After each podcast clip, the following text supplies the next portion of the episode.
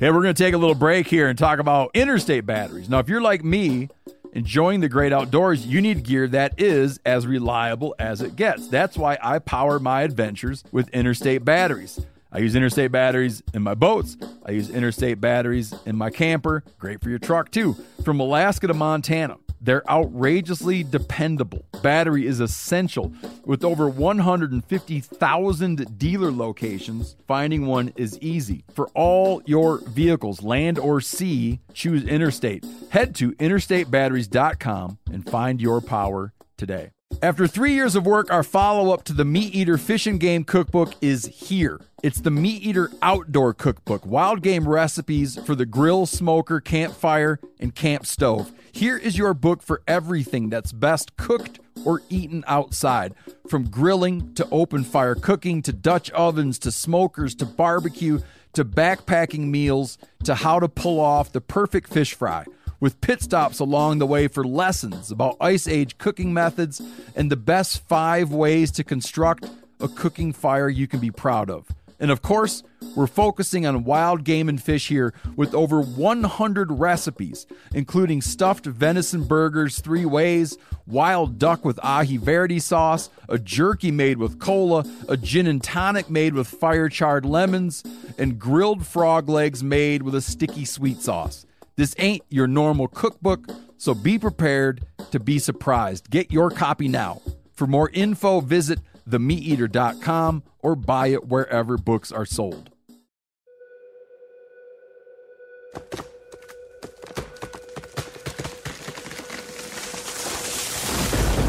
This is the Meat Eater podcast coming at you shirtless, severely bug bitten, and in my case, underwearless. We hunt the Meat Eater podcast. You can't predict anything. Presented by First Lite, creating proven, versatile hunting apparel from merino base layers to technical outerwear for every hunt. First Lite. Go farther, stay longer.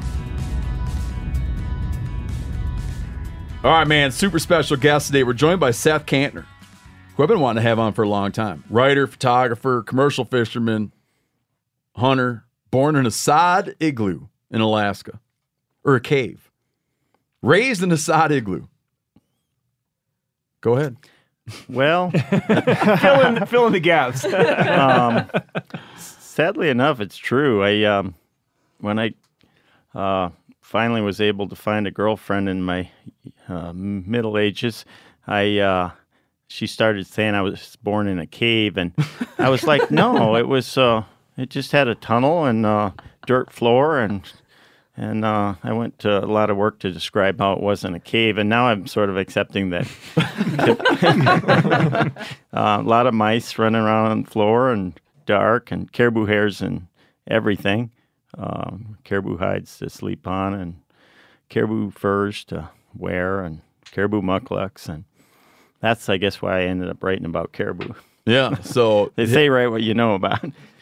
Uh, we're gonna get into his book. You got a lot of books though. Three, three books now, four books. Uh, I think it's five or six. Yeah, one's a children's story. But, but I, I, first became aware of you when Ordinary Wolves came out. That was my first book. That was your first novel. Book. I wrote it as a novel to, uh, so I could tell the truth about um, uh, northern Alaska and Inupiaq villages and being a white boy in the uh, in the native uh, communities I grew up in and um, and uh, I didn't really tell the Alaska that people were used to and had a hard time finding a publisher because of it. And oh, you did? Uh, oh, absolutely! I got fifteen hundred dollar advance after ten years of trying to get it published. You're kidding me? Yeah, oh yeah. But that book got around a lot, though. Uh, a certain extent, yeah. Um, but um, yeah, it, it kind of shocked people. I, I was always irritated uh, as a kid reading about. Well, I didn't want to read about Alaska; it was super boring. Mm-hmm. Um, we had so much, uh, you know, bear licking the axe, or you know, uh, every wolves outside howling at the dogs, and so to read about Alaska was super boring. And um, and uh, when you did, it was all glamorized and uh, bullshit. And so when I wrote about it, uh, that country, I wanted to kind of describe the the real stuff, you know, Mhm. um, which had to include, you know, drunks with AR-15s and Yeah. and uh, stuff that uh, maybe the uh, New York houses didn't want to hear about Alaska and ya. expected you to leave out. Um, yeah, that was my first book. It took me probably 20 years of trying to get to that. Yeah. And then you followed that up with shopping for porcupine. Yeah, people wanted a memoir, and I didn't realize it was weird to grow up in a sod igloo and uh, and be sort of separated from people. And uh, I expected a lot from humans. We didn't see them very often, and and we would sort of run barefoot up the hill and tell my parents, "Travelers." You know, that was the word for people. You Are you serious? Yeah. Oh, whoops! I almost said the wrong word. But anyway, um, yeah, travelers. It was a big deal back then because they brought uh, news of other villages, usually Pack hunters, and um, and uh, we just saw people the least of you know most animals. And, Um, so bear is super common. Grizzly bear show up, but but people were not. So. Um, Ah, I could go on and on about all this, but anyway, I didn't realize until partway through my life that I was sort of in between uh, white and uh, native, and in between sort of uh, human and uh, or nature and uh, humans, and um, and then when I did go out into this uh, what we called the white world, it was uh, incredibly difficult to understand um, why people didn't make sense, which now I've accepted that they don't. Um, which is uh, a lot easier once you accept that. But um, at that point, it was like, well, bearish to me makes sense. Uh, um, and then also there's that whole thing where when you're armed and dangerous as a you know igloo boy, I never went anywhere without a uh, very few places without a gun, and um, it was kind of like a shovel. You know, you don't think of it as a um, all this stuff about guns now is weird, but it was more like shovels. Yeah, I'm Um, so um, take your shovel. um, and so to me, the idea of like uh, everybody being excited about a bear being dangerous is such a weird concept compared to what about humans? I mean, they're so fucking dangerous Mm-hmm. um, and weird and unpredictable. and bears generally, especially like a you know a Well, brown- I can tell you a lot more people own guns because of humans than they do because of bears. yeah, well, uh, my worldview is uh, horribly warped, and I'm just at 57. I'm finally realizing that. Yeah. well, we'll get into that. Okay, Then you followed up most recently. Well, this is, I love this book, man. A Thousand Trails Home, Living with Caribou, which like kind of moves outside of just general. I mean, there's a lot of general broad experience. You talk a lot about growing up, but it gets, I mean, it gets into the the sort of biology, the biology of caribou along with the cultural significance of caribou. Um, it really paints like a really in depth picture. And what I like about it is you can't talk about. I shouldn't say you can't. Reading the book, one realizes you cannot talk about caribou without talking about people. absolutely, yeah, which is pretty indicative of everything we have going on with uh, the modern world. Um, um, I just I can't stand that to a certain extent. Is like I want to protect uh, the wild land up there, and, and which is you know me protecting my lifestyle.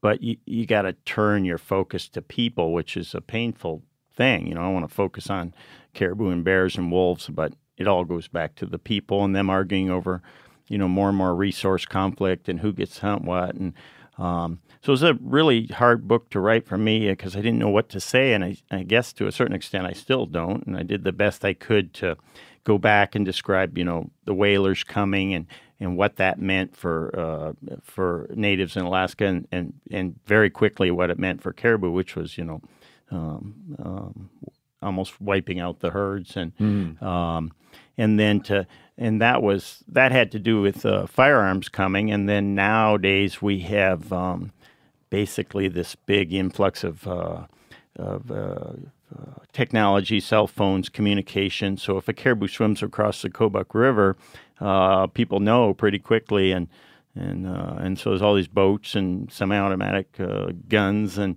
so being a caribou is um, is um, starting to look like it did um, in 1875 when uh, rifled uh, um, um, muskets and and then uh, repeating guns first arrived in the Arctic. It's this um, uh, danger zone for um, us uh, wiping out animals with our technology. Um, Yeah. so that's confusing. But the the thing I really wanted to do with this uh, uh, book was um, describe, mm, you know, my love of caribou, which started with you know meat and and furs and uh, you know utilitarian use, and then uh, just the idea of being out on the tundra and having this, you know, thousands of caribou come uh, across the across the tundra towards you, and that companionship on the land. So you know all these different forms of greed i think where you like uh, your caribou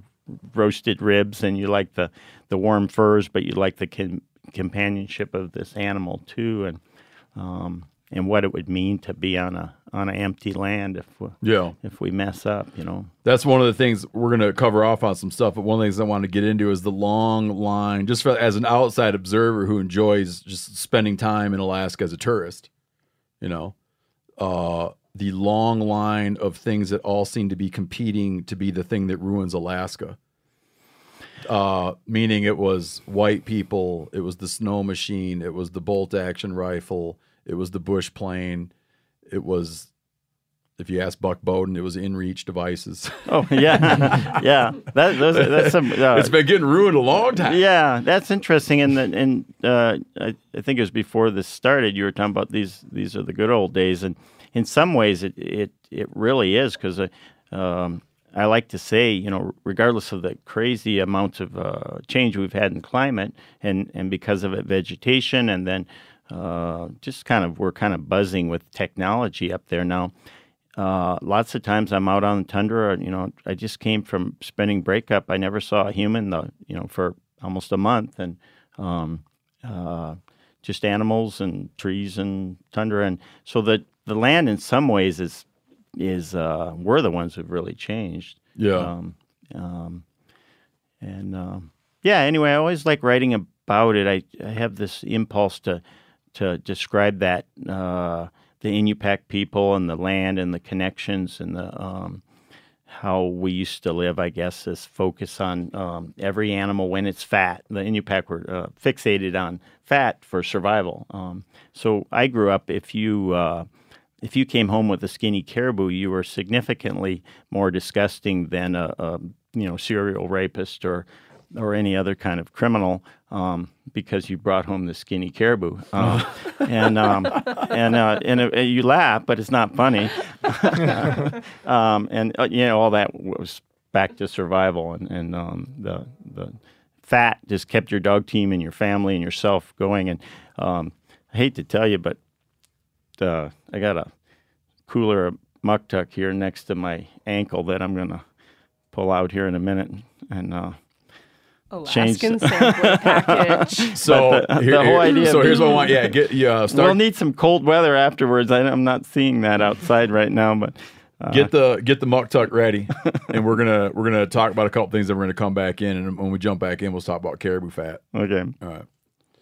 Uh, all the First Lite Solitude kit is now uh, is now windproof. They added in a windproof membrane. So tried and true Sanctuary line back in stock now was out, but now it's back in stock. And what's even better about the Sanctuary line for whitetail hunting, improved windproof membrane. Okay, you can officially declare it that. So the Solitude vest, Solitude jacket, Solitude bib, Sanctuary 2.0 jacket, Sanctuary 2.0 bib. Check them out if you want to kill big, huge whitetails and not be chilly. Oh, so Seth is officially married. Yep.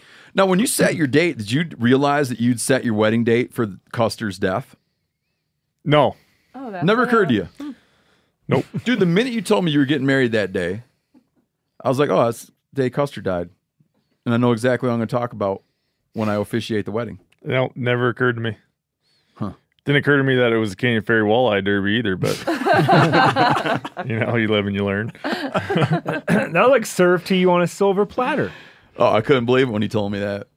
the the next day I went to we we had like uh you know very Catholic like memorial for my grandpa's passing which happened about 10 years ago. Yeah. So I drove over to Billings, saw the fam, had this deal and, and my stepdad was walking around being like You know what happened this weekend, right? I was like, huh, interesting. We're at a memorial for someone who passed away, and somebody is bringing up the death of George Armstrong Custer, which was geographically much closer to where we were. Yep. And the day prior, we were at um, a ceremony celebrating the union of two people. And you brought up George Armstrong Custer, and it just kind of made me think what would be the more appropriate venue? Seth's wedding. There's confusion because Little Bighorn is July 25 and 26, but Custer got killed on 25, and it was just kind of like a skirmish over on uh, what the hell's his name? June. Not Sorry, July. June 25, 26. You're going to confuse people. And it was just like a little bit of a skirmish going on on the 26th. But yeah, man, couldn't believe it, Seth. You A couple of my without it. ancestors went down with old George Armst- Armstrong. Yep, the Hendersons Yep. represented on that that fateful day, Mm-hmm. Seth's an- uh, anniversary. You think they had an idea what was what they were getting into? Well, you, I I don't know. It happened a long time ago. You know what really threw me for a loop last night, Seth? What's that? Uh, you know how you and Chester think you're all the shit on catching walleyes? Yeah. I was going fish They for are the fish. shit. I was going fish for fish with Chester last night, Well, he's probably which makes me you feel on. like I could be like, no, no. makes me feel like I could like be in there Why don't you tying enter? you guys What- at the tournaments. what we need to do is get two fish boats for fish. two boats, you and someone else, me, Me. and Chester, Oh man, and that's how we'll figure out who the best walleye man is. I mean, Did you guys limit out? we limited out on our top end fish. yeah. Meaning you Which got one over 15 inches. When we do this head-to-head tournament, Yeah, but it's hard to limit out on the low end fish. But you're allowed 20 of them or something like that. when we do this head-to-head tournament, though, uh, prior to we need to go through Seth and Chester's boat and divvy up all the good shit. So, so we're on equal footing. We could do that. Yeah, we're in- half we were- your you know, we were in my and boat. We electronics. were in my boat when I went fish for fish with Chester. My neighbor got a goose egg. Oh, he did. And it was rough. It was I heard rough. you were getting them on uh, plastics. some. Where'd you hear that from? Steve's not into sharing tournament tips. I heard that from the, from Chester. I got my first one on a dr- leech. I was drowning. Oh yeah, my I my talk Chester. my barrel leeches that I gave to Chester to take along with him. Uh, real quick, speaking of Chester and weddings, when I get to Chester's house to pick him up, there's like a chaos at his house because his wife's wedding ring fell out. Of, the, The diamond diamond, fell- yeah, I heard about this. fell this. out of the ring onto a gravel driveway. Oh no. We sat on our knees for probably 15 minutes. He had it t- kind of down to like a circle about a yard wide, and he knew like what should be the center of the circle. And we spent about 15 minutes removing pieces of gravel one at a time out of that circle. And then Chester's like, "Oh, we should probably go fishing." And I'm like, "Man, if you want to stay, if you want to stay and look for this diamond, I'll stay and look for the diamond. I don't care." And he's like, "No, we'll go fishing." So I'm like, "You should look up on the internet how to find a diamond in the gravel." Um, I told him just to search "Where is my diamond?" But uh, I uh, I messaged Danielle and told her to go out at night with a headlamp. well, that's Yeah. Chester learned. So Chester was waiting. He was gonna when we got back, he was gonna go out with a light and spend his night looking for the thing. But then Danielle came back. His wife came back and got some other friend yeah, Paul. to look, and he got a really bright light and was able to find the diamond. And he found the diamond in areas that we had cleared. We had declared it like we went out an ever expanding gravel removal circle, and the diamond was within what we had, Cleared out. you know, searched, so to speak. Uh, can we hit leeches real quick? Yeah. I, I was talking leech trapping with Steve. I would mm-hmm. talk with Jay Siemens about leech trapping. Well, I did. I just watched his YouTube videos. I don't think you're in the good spot though. I think you're in a stupid area. No, well, according to the the wide world of internet, that seems like as good a spot as a lot. I'm gonna I- I, am gonna bounce around and look, but I would go to this to where my kids get leeches on them when they swim. Yeah, I, I got a spot for you because I wet waited in there for all of three minutes and came out with five leeches stuck. Ooh, in I there. like that. That's yeah, great. And my kids got it. But I mean, you guys do understand that the spot I hit is about a half a mile from my house in the spot that you it's guys are talking about, right? It's a long ass so drive. I'd like to like start at the center. yeah, of the you could circle. order five pounds of leeches for what it would require to go around. That's town. what I was going to say. Exactly. There's a guy in Three Forks that just gives them away. But I made You know, uh, oh, that's where my spot is. Well, this Son guy, look for well- 25 bucks, you get more leeches than you use all Fi- summer. It's fifty bucks a pound. Those are the leeches that you're like using. gold, dude. It's like Morels. The the leeches you were using last night were from him. Um, he gets them from Minnesota. Oh, So are you just chucking in a chunk of old meat or something every once in a while to keep these things alive? Are you trying to keep them all They'll summer? live for months without. Yeah, food. they live. I just keep the water. Keep Yeah, you- flushing the water. You just gunk up your water. no feeding pro leech keepers do put like something in there. I can't remember what. I don't know. You Let can- me, you know, I'll, I'll tell you why I don't know how to catch them. Real quick, my dad, one of my dad's best buddies was a guy named Ron Spring, and he owned Spring Sporting Goods. And later he sold Spring Sporting Goods, but he remained. Uh, he was a commercial bait fisherman. So you got commercial fishermen, right? But he was a commercial fisherman that caught fishing bait, and he he had a team of people that tied flies. He had a team of people that tied spawn sacks. He was a leech trapper, a wiggler trapper, raised red worms, leaf worms, crawlers. He did everything, supplied all the live bait.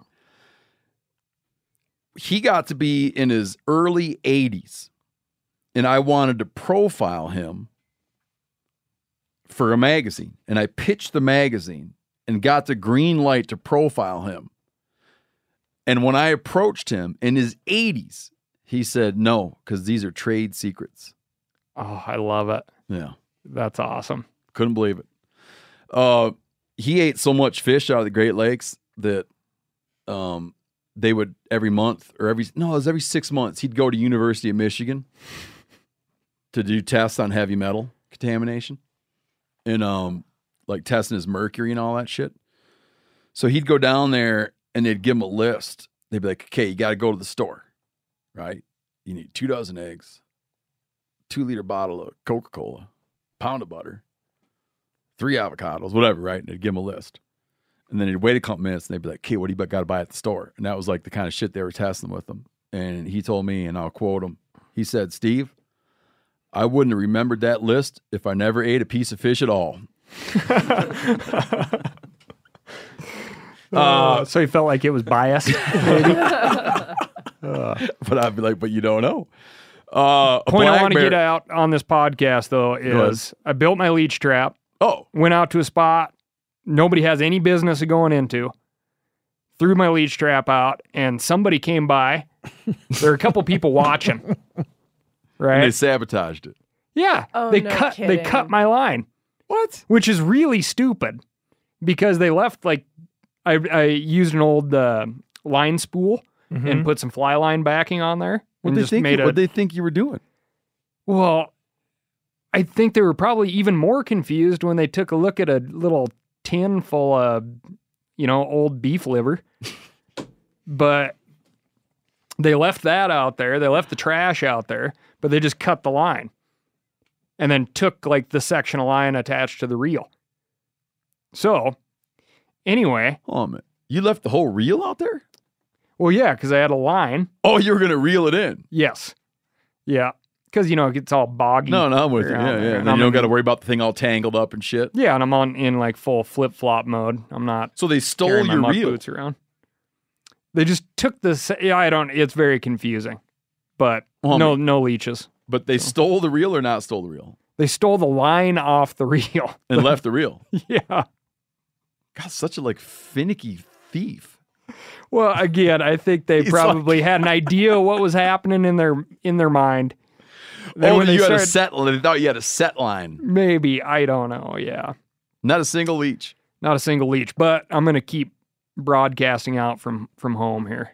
So people when you get ready, Bozeman- I'll turn you on to a hotspot, man. people of Bozeman, you find something soaking in a local settling pond around here. It's Don't hurting it. you. Let it be. Don't touch it. Or we get one of those people that can speak to the dead, and we go go talk to Ron Spring. Yeah. That that'd be Corinne. Start setting that up. All right. The first Meat Eater put out the- Medium podcast. Put out the vibe. It's a great space for a seance, honestly. I got to tell you a horrible can- story about Ron Spring real quick. Um, one of my greatest moments of shame. We were fishing. My dad caught a big northern, and it was real cold out, and it froze. And so later, my dad said, "Hey, do you want to catch a big northern?" And I was like, "Yeah." So he threw me the big northern, and I caught it. and I told Ron Spring I caught a bit, whatever the hell inch northern, and then it felt so bad. I later called him back and said I didn't actually catch it like he thought. I was little. That was, my, that was my birthday. That was my birthday to boot. Oh, man, little that's a good Steve-O. Uh, a black bear. This is a crazy ass story. Reported by our friends at USA Today. I was so pissed. I texted Spencer this morning. I was like, "How does USA Today know about this and we don't know about it?" He's like, "Because they got four thousand reporters." a black bear in what state was this? Tennessee. Tennessee. A black a guy. Okay, a black bear gets a closed car open. Yeah. which is not unusual. They No, figure out but how to get What in is unusual is what happens Yeah. next. It's a hot ass day. He gets a door open, gets in the car, and starts eating scraps, but the door closes behind him. It gets up to 100 degrees that day and kills the bear inside. 140 in the car. 140 degrees in the car, and the bear died inside the car of heat. Like what happens to people's dogs. Yep. And the the weird part is then the fish and game agency uses it as a chance for people to to not leave bear attractants out. I'm like, I don't know that some shit in your car, which is closed, counts as leaving bear attractants out.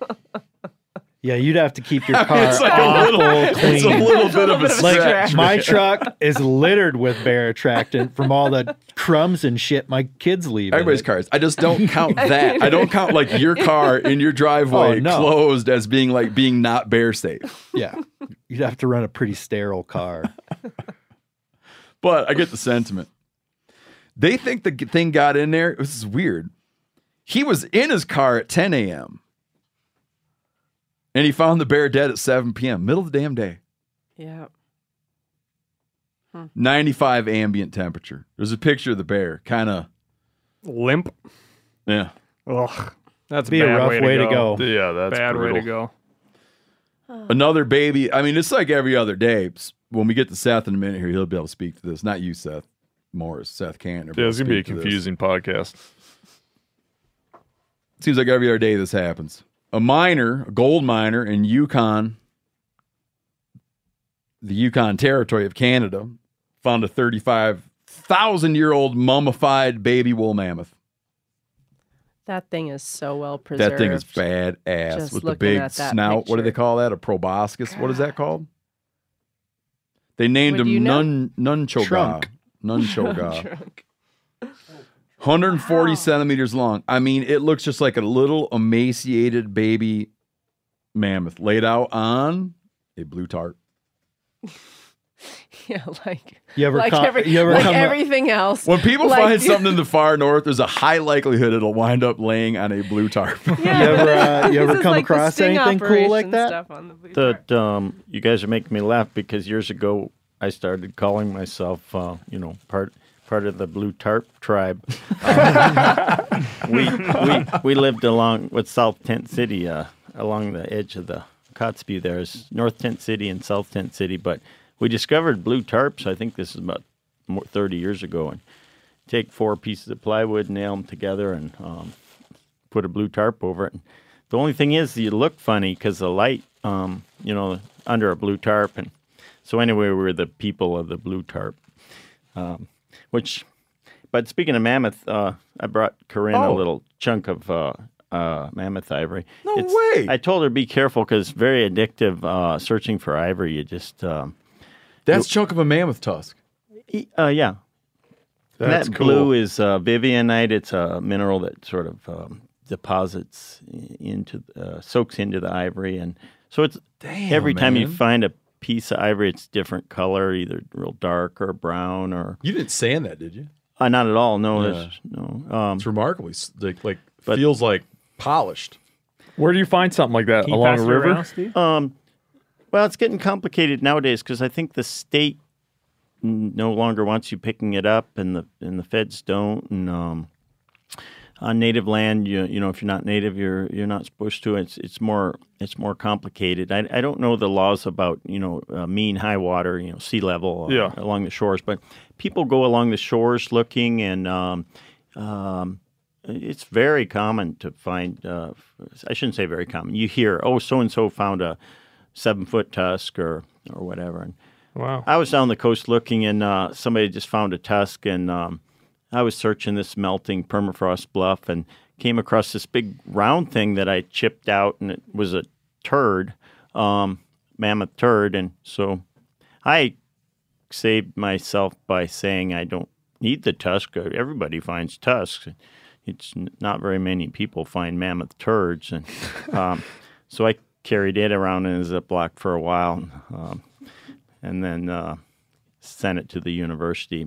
They never thanked me for my shit. It was super disturbing. I never did hear back, but um, anyway, yeah, searching for mammoth ivory is super, uh, super addictive. Oh, and we my find God, these man. big uh, uh, molars. Those are pretty common to find. Yeah. Oh, Actually, wow. I should have brought a picture of one of those, but yeah, it's really fun.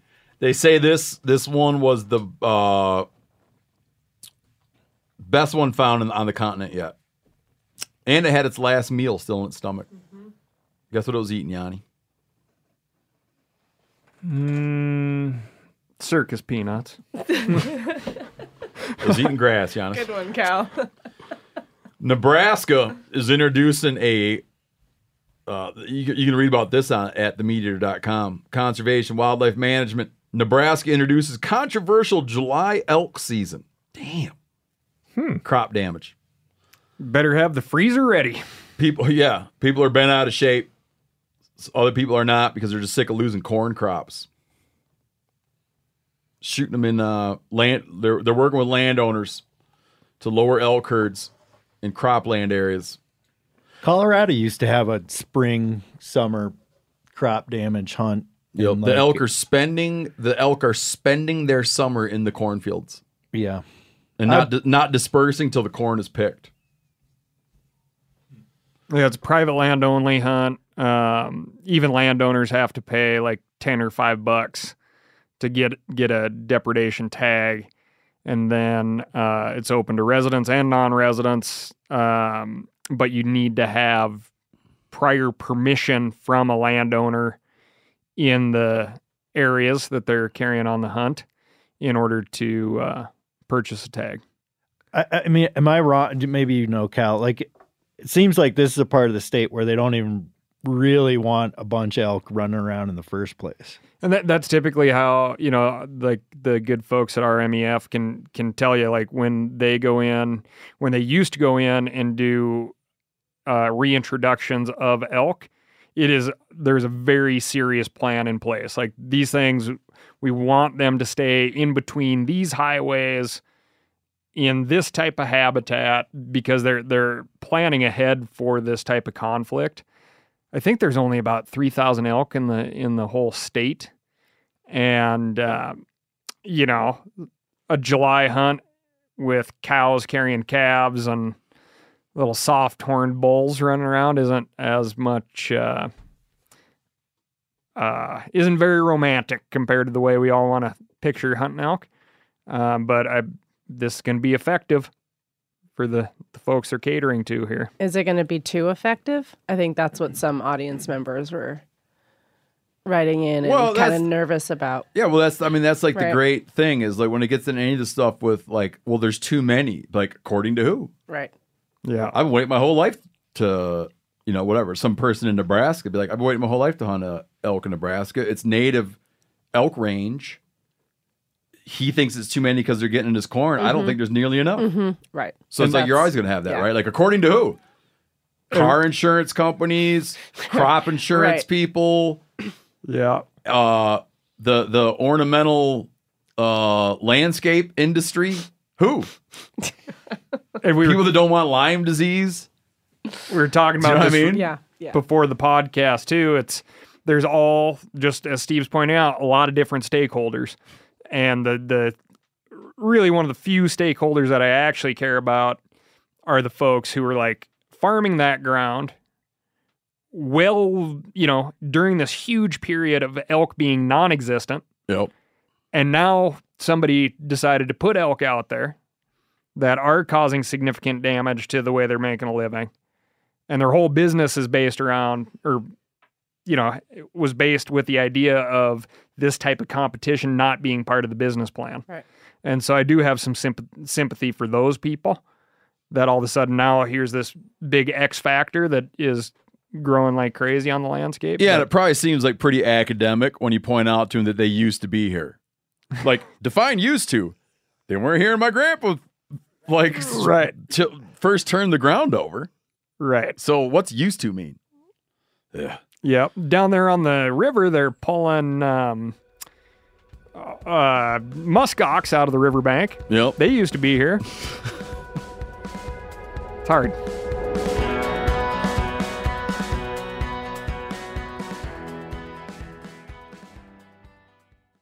Hey, you know when you take uh, some time to clean out, uh, let's say, like clean out your garage, and you're like, man, how was I living like that with that place such a mess? Well, check this out. If you've been paying a fortune for wireless, and then you switch over to Mint Mobile and get plans for $15 a month when you purchase a three month plan, you'll be saying, how was I ever affording to do that way I did it before? It's time to switch, okay, to Mint Mobile and get unlimited talk, text, and data for $15 a month. All plans come with high speed data and unlimited talk and text delivered on the nation's largest 5G network. To get this new customer offer and get your new 3-month unlimited wireless plan for just 15 bucks a month, go to mintmobile.com slash meateater. That's mintmobile.com slash meateater and you will cut your wireless bill to 15 bucks a month. Again, mintmobile.com slash meateater.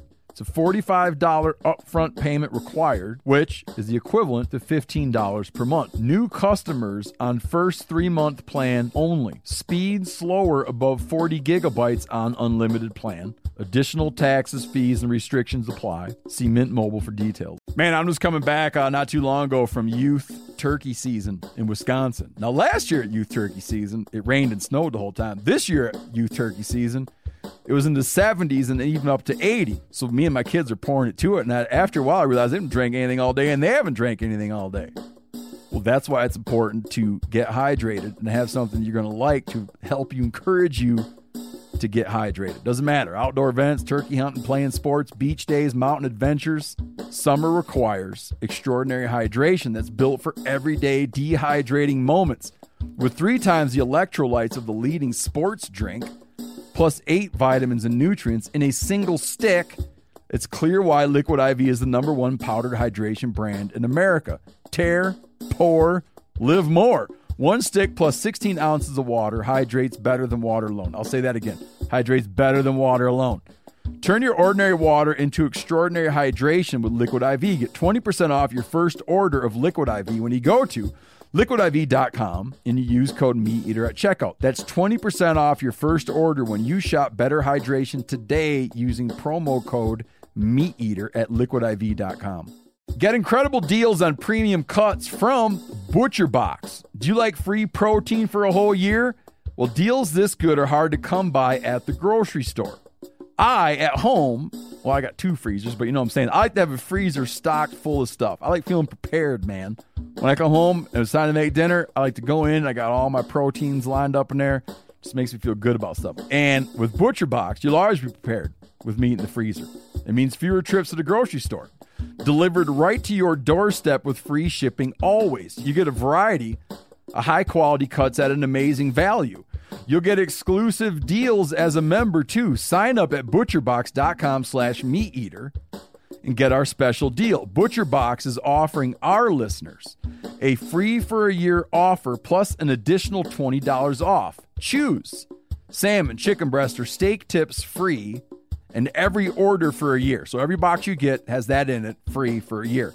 Sign up today at butcherbox.com slash meat eater. Make sure you use code meat eater to choose your free for a year offer plus $20 off your first order.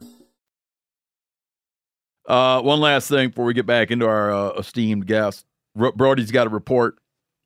How do you feel about hippies, Steve? Dude, listen. I like them. Define. We Now- need definition though. Well, the, Well, when did a hippie ever do anything bad to me? I don't know. Never. Some people I like if I could pick it and have it be that most of the world was hippies, I'd be like, I don't fine. they don't like to hunt, generally speaking. Th- Like I, I like when I wake up in the morning. Listen, when I wake up in the morning, the last thing I'm on the lookout for is hippies. My All right. buddy in grade school had a shirt that he'd wear all the time that said hippie smell. And he was always very quick to point out that the shirt doesn't say how they smell. Yep. uh, my daughter, I don't know if you know this, but Gilligan's Island hats are in style for little kids, little girls. Little bucket hat things, yeah. Uh, I call them Gilligan hats. Now I call my daughter Gilligan, which pisses her off. I called her Clyde. I used to call her Slim, and I called her Clyde. Now it's Gilligan. But uh, hers has a Amanita muscaria, like the fly is that? agaric. What's a hallucinogenic? Oh, gas. yeah, yeah. Oh, oh. And it's got that little hallucinogenic jungle frog on it. no way. I was like, you know, Rosie, your hat's got twin hallucinogenics on it. She doesn't know what a hallucinogenic is. Shut up, Dad. That's interesting. Who got that for him? She bought it on Amazon No way. because yeah, because she's like, I thought it was like a frog in a, it's like a Gilligan's Island hat, and she thought it was a frog and a mushroom. And I said, you know what that mushroom is, and you know what that frog are. And she's on Amazon. I saw a It's like a T-shirt. like a like a eight dollar Gilligan's Island hat. I saw a T-shirt with those mushrooms uh, on the m- really big ones on the covering the whole back, and it said "Make America Giggle Again." Sure. Getting All right, back, Brody. getting back to the I like that. Now this is when hippies come for you. Well, yeah, I got the dog people. Now the hippies are going to come for me. Um, there's a per- particular brand of hippie called the Rainbow Fam- Family of Living Light. They've been around since 1970. Um, I used to live in Boulder. We see these people all the time panhandling. Um, and th- this group of people has what's called a rainbow. How did you know that they were uh, from this group? Because they were have out rainbow gatherings. Yeah, panhandling? they, you just you just know. Have you Um, ever lived in a state that was having a rainbow gathering going on? I know, but Brody just said I lived in Boulder and I'd see him all the time panhandling. No, there'd be Did they like have a banner. there would be Because like there's a next to 'em? residual effect. They're there months before the gathering, and then it takes a month to disperse. It's a huge deal when the rainbow gathering comes to town. Yeah. Right. Were you Yeah, in I Missoula that. when Oh, the rain, yeah. there- Yeah. There's like a group. They Fuck, were called the years for 'em to Rainbow clear out. Children in Boulder. That were Ah. like it was like a known group of people. Anyway, they have this deal every year where they they call it a Rainbow Gathering, where they get together on uh, public land, and it's generally thousands of people. Um, this year's gathering was planned for uh, Adams Park, which is north of Steamboat Springs on the the uh, Medicine Bow Routt National Forest. Um, and they're thinking up to ten thousand people will will gather. Not just public- people. Rainbow people. That sounds like Um, a Care Bear countdown. and uh, th- there's been like an increasing concern about what kind of impact this is going to have on public land. Oh, they when they did it near Missoula, man, it was a, like a biohazard. Yeah, yeah, and this is like an area that's an important elk calving ground. Um, it's like very pristine public land, and so there's been calls to uh, kind of shut this thing down. And generally speaking, when you have like a, an organized event on public land, you need a permit for it, and the, that that's never like the Rainbow Gathering has never been a permitted like sanctioned event. No. Um, and the Forest Service took the step of closing California Park, which is near Adams Park, where the event is going to happen. I'm not sure why they didn't close Adams Park, where the event is happening, but they did shut down an area near the gathering. And uh, there's already been some arrests. Like people are already gathering there. The, the event hasn't taken place yet. It will have happened by the time this this podcast airs but there's already been arrests for various things. Um, let's see here. I used to peel logs with a dude named Barefoot, and he'd go to the Rainbow Gathering every year, and he carried around uh, when he went there. Well, he always carried it around. He carried around a black powder pistol, revolver, Uh, it doesn't. and that was like his personal it, does, protection. it doesn't surprise me. They've already had arrests for uh, damage to natural resources, interoperable equipment, narcotics possession, distrib- or distribution, aggravated assault on a peace officer, felony possession of a firearm. So it doesn't seem like very hippie-ish to me. Well, here's the deal, man. Here's what you know why you know how dog people don't like you even though you're a dog person? Mm-hmm. You won't get feedback because the hippies aren't touchy. I don't know. They're not touchy people. I'm expecting some feedback. Now, I, I, I did this thing with Clay on Clay's podcast, and we were talking about how beekeepers are touchy people because they all just got into it and they're all in a swing and dick contest to be who's most into it. And people who enthusiasts who grew up doing like nothing and then they start doing something become touchy. Right. Hippies aren't touchy. You won't get feedback from hippies. But Yeah, you they don't do anything like- in the first place. You got people so- who live their whole life not knowing about some souped up breed of bird dog, and all of a sudden they're like Joe Bird Dog. They're going to be touchy. So I say this thing about beekeepers, Mm-hmm. and then one day I make the mistake of looking at social media comments. There's a comment from this guy like, "You don't stand up for hunters." You don't stand up for the Second Amendment. You don't stick up for hunters because you want them all to go away so you can have all the area for yourself. And I click on his thing, beekeeper. We'll see. We'll see. It's But I, I think like they should be getting a permit for this. I mean, the amount of damage that 10,000 people can cause just by walking Sure. through an area. the human Oh, yeah. waste, the, the I- litter. I I've seen, wanna- I I've seen go what on uh, record. I've Oh. seen what 30 people can do to my backyard in Yeah. the past few days. Do you work for Bass Pro Shops? No, What is with the Bass Pro Shops hat? they send they sent these to the office. Oh. uh, dude, Liz, I, couldn't believe, I thought when he walked out to get married, he'd have that If, hat on. Seth is wearing a Bass Pro Shop hat for Looks good on like him. for the Why don't you ask Brody if he works for OnX?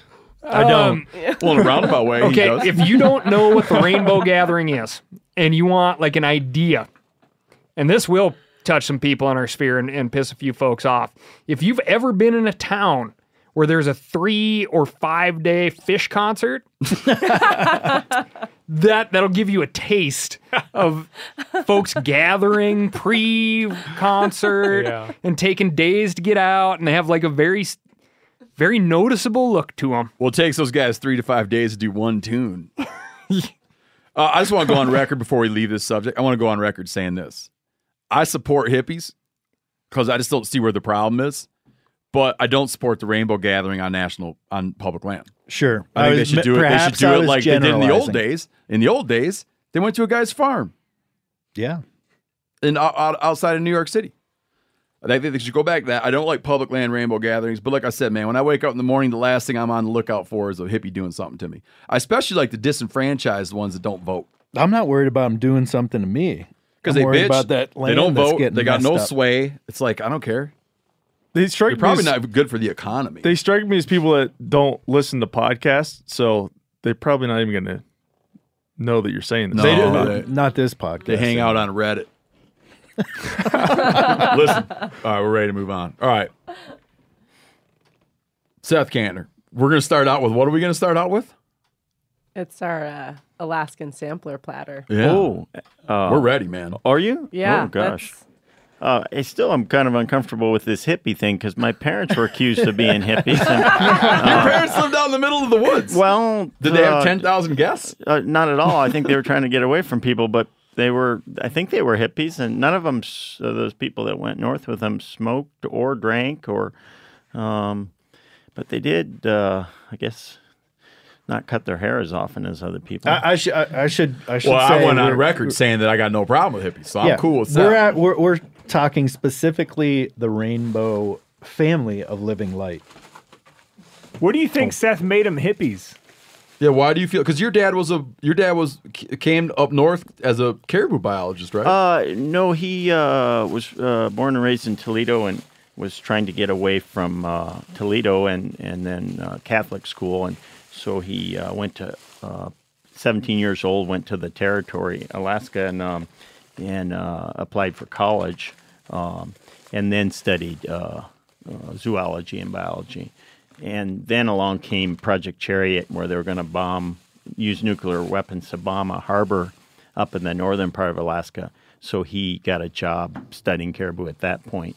Or because they were like they were trying to do baseline work on what that they were trying to Absolutely, do baseline yeah, work yeah. on what you should explain like when we once we get into our sampler here you should explain project chariot Um, i had like heard of that but until i read your book i didn't really understand the details of it It's um, you know, right now I'm fighting this Ambler Road that they want to build through the Brooks Range from uh, the Pipeline Road to you know basically where I live, and So they um, want to come all the way across. yeah, and I equate that as dropping a bomb on the native culture and the way of life in the in the wilderness country there.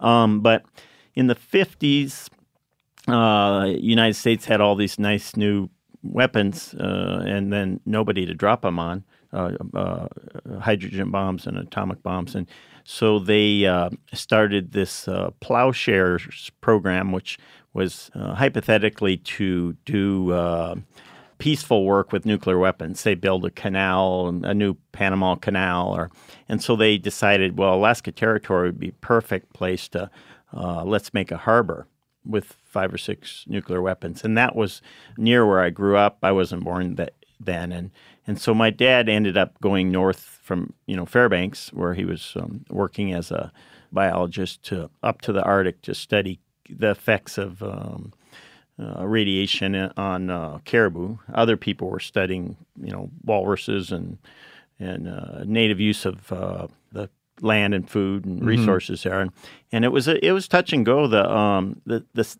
this uh, Alaska became a state in 1959, and so right in there was this uh, giant alleged economic opportunity to you know get nuked. Um, and uh, so there's a lot of people were for it, and um, course uh, the natives were were not because they were about to get the you know their backyard bombed. But for a while, their their voices were were sort of um, muted, and um, but anyway, it was stopped, um, and uh, that didn't happen. It certainly would have my life would have been totally different if they bombed uh, uh, Northwest Alaska to make it a a better place. Have you ever seen images of the craters they made in Bikini Atoll? Absolutely, It's yeah. unbelievable, man. It looks like the blue hole.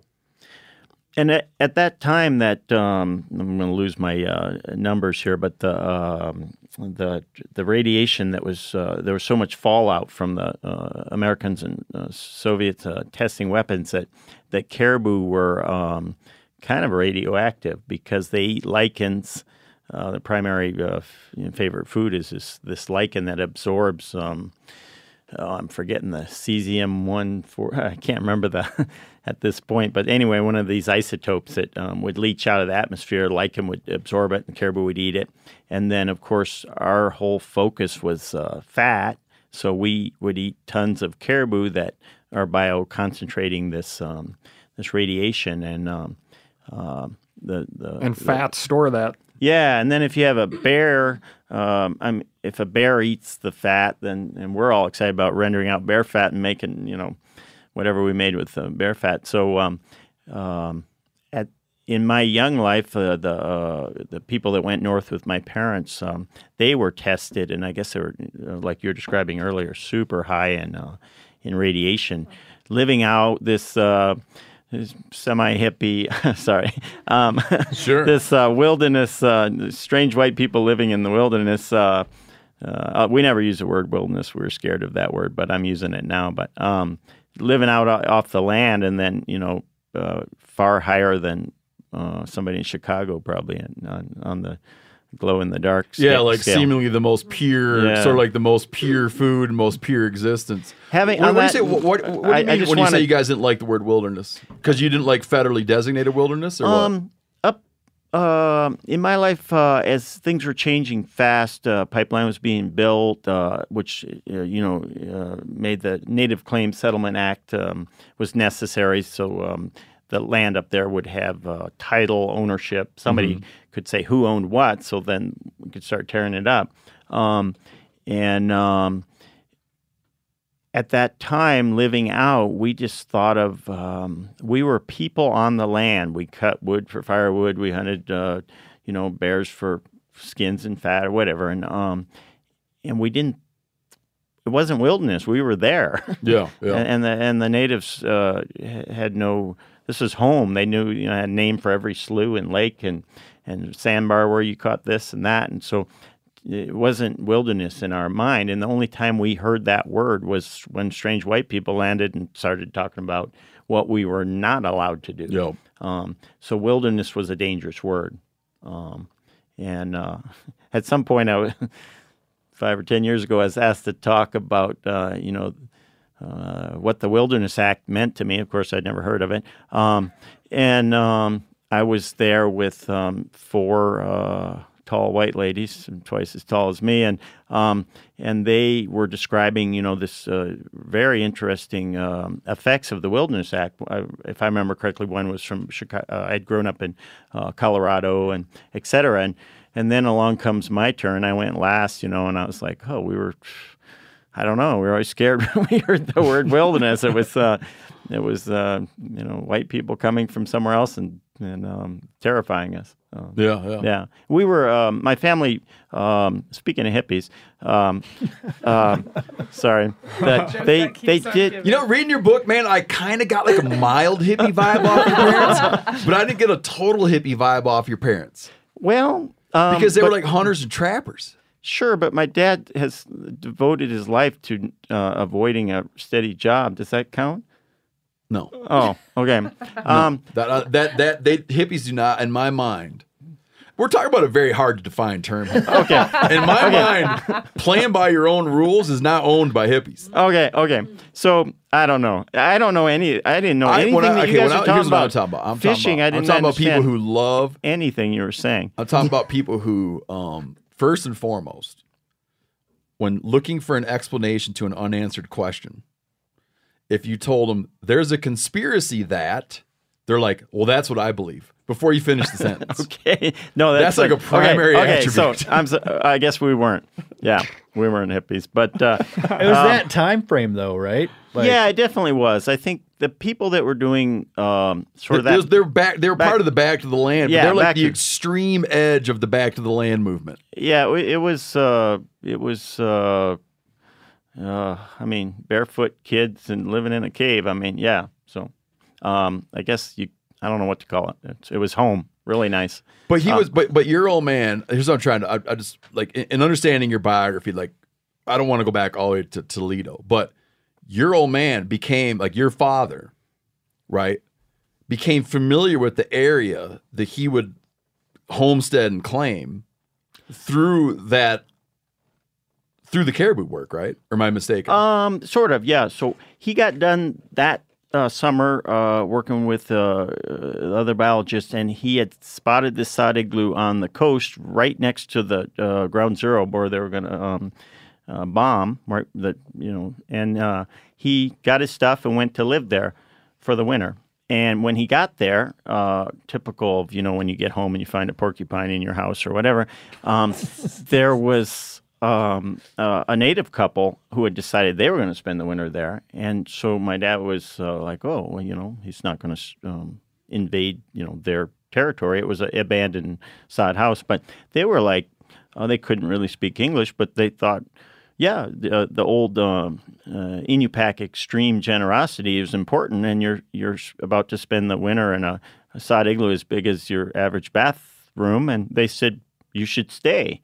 So Hmm. along comes this white guy who's going to sleep on their floor for the winter, and and so he uh, spent the winter hunting for this couple. The man had you know one leg, and the woman was um, uh, not young, and and so um, here's this energetic young white guy that wants to learn the the uh, old ways and and um, and was willing to go out every day to to uh, hunt for the dogs, dog teams, and the and the people, and and so he got. Um, um, I think I would just say terribly enamored with the old Inupiaq way of life, just the the connection, the hunting every day, harsh uh, life, but um, uh, simplicity, I guess, and and so um, you know he went back to Fairbanks and and more or less, you know, uh, got my mom and they went north and built a sod igloo and started that life, um, which was uh, you know using caribou sinew for thread and and sewing mukluks out of ugruk steel um, hide and caribou and um, just uh, the old ways. We just had dried fish for lunch and, and seal oil and and uh, uh, whipped caribou fat and I, I could go on and on. Um, that was the life. Uh, you guys, when you were a kid, you guys traveled by dog team, didn't you? Mhm, yeah. But was that was that like a was that sort of like a, a like a conscious decision to do something an old way? Because you were sort of like your age would have been where dog teams were definitely on the way out. Oh, right? absolutely. I was born in 1965, and it was like uh, dead nuts on uh, the arrival of snowmobiles, and Yeah. and pretty quick into that, my dad got rid of his uh, uh, his dogs, and and I, I think it was bothering him shooting, uh, you know, hundred caribou a fall for for dog food. Um, Is that what it would take? Uh, well, that was people food and dog food, but um, yeah, it, was, uh, and they didn't have they didn't have much when they arrived, so they didn't have fish nets, webbing, you know, to to catch oh, fish. so they were and- very reliant on caribou. yeah, and, and, and everybody was. Uh, uh, I shouldn't say everybody. You know, the villagers were way ahead of my family as far as catching fish. Pr- pretty quickly, we got um, uh, fish nets, and then my dad got a snowmobile, uh, uh, archaic Bolins with the track in the front and a seat that drug behind on wooden skis, and it was a terrifying uh, machine. But um, and then I think we didn't have a dogs again until maybe I was eight. I wanted to have dogs, and so uh, I got dogs and built my own sled and started using uh, super small dog team for trapping. And uh, we didn't have neighbors, so uh, you know my dogs were kind of my friends. I mean, they weren't allowed in the house or anything, but um, um, hunting and every day and trapping and, and all that was you know what I did. We uh, was kind of substitute for going and seeing your neighbors or whatever. You said you, so you didn't have neighbors. Um, how did your parents like learn all those skills? Were were they learning from locals or trial and error or Um, like I got to get back to the hippie thing for a minute. So, Oh, um, um, during about the time I was four, uh, a bunch, uh, I think there was as many as uh, maybe fifteen or so people living in little sod igloos around us. So we did have a brief time of neighbors. Um, these were what we call It's called what- a hippie commune. yeah, yeah. These were what we at home call white people. Um, and so outsiders. Did you refer to yourselves as white people? Um, yes, um, but it's a weird mix because when I'm out on the country, even now with my uh, friends, um, if you lift up your binoculars and you're like, "Hey, look like white people," um, that's how I grew up. So it's weird to be standing with your Inupiaq friends and they're like, "Hey, how come there's white people over there?" and and there's me, and um, so I kind of. Um, um, I don't know. I, I guess as Sarah Palin would say, I shuck and jive. Um, that I don't know um, where that fits in, but uh, my myself where I fit in, it's it's hard to uh, to, to to. I mean, I feel white, outsiderish a lot, and then other times I'm like, hey, I don't, you know, I get uncomfortable when I see uh, this uh, outsiders. But I really want to explain that it's. Um, it's just sort of a sloppy term, like so many other things. Sure. And, and part of that, you're talking about hippies. It's a it's a loose. Uh, you can accuse somebody of something and not really be careful with it, and and so um, there's a lot of comedy involved in the village. Some um, um, uh, black guy showed up, a school teacher, and and the um, the kids were calling him a honky, um, and uh, and it was just they didn't know. Um, and so They just uh, knew that was a term that yeah, meant well, I w- I've been called that a ton of times, you know, and for you know everything, you get called everything. But um, um, I guess that if a person, eh, let's just say an Asian person showed up, they'd be referred to as white people, which is just a euphemism, Oh, yeah, euph- yeah, yeah. A, a broad, a broad uh, euphemism for outsider. Yeah. Does that make sense? So, Yeah. Mhm. so Yeah. it's almost become uh, a joke in a way. It's so a sloppy uh, term, but anyway. So I grew up um, kind of a, a weird mix of that, where um, if you know if somebody looks at you a mile away through the binoculars, you know you're one thing, and then you walk over, oh, you know, you're um, you're into the you're a local, you know, Yeah, didn't, didn't yeah. recognize you. Um, that was a long-winded explanation of the tip of the iceberg as far as race relations at home. But um, yeah, anyway, so my parents went north. Uh, I think part of that back to the land movement, but at that time we're we're so focused on it that um, uh, it was almost like in the villages, the Inupiaq population was looking forward at uh, modernity, blue jeans and plywood and, and whatever else. And my family was, you know, actively looking back and and saying, "Oh yeah, we'll stick with kerosene lamps," or or um, Were you guys regarded by Native Alaskans as like did they sort of like recognize the movement your family was part of? Was there enough of that going on that they're like, oh, there's these white people showing up on the landscape trying to sort of like act like how we lived 25 years ago? Yeah, things are complicated. I want to catch you for a second because uh, uh, you said something about your family went there and claimed uh, uh, homestead and all that. My parents didn't claim the land because they wanted to be like natives. Mm-hmm. The natives didn't have ownership of land, um, and so my parents actively didn't claim the land, which was a huge mistake. Like they didn't do the Homestead Act no, stuff. Yeah. and then very quickly that that ended, um, and uh, and then they found out their mistake because we were on the BLM burn list, and they were Mhm. going to come if they could get our sod igloo to burn, which is doubtful because it was sort of damp. But um, they were burning people's cabins out at that time, and um, these hippie squatters. um, so I've never uh, owned the land, um, and and and now I'm. I think I'm the last person in uh, Alaska who has a, um, a National Park Service permit to reside where I was born and raised, which is some rider that I think Senator Ted Stevens put into ANILCA, the the Mhm. Native Claim Settlement Act. Um, So your daughter will lose that yes, spot? absolutely, yeah, that's the idea, yeah, which is is not doesn't Your make- daughter will lose that home. yeah, yeah. Um, which is home to her too, and and um, then you know to get back to I really. So if you die, they destroy it. uh yeah that's the idea yeah. I think I'm supposed to when I'm about ninety I'm supposed to destroy it before I die.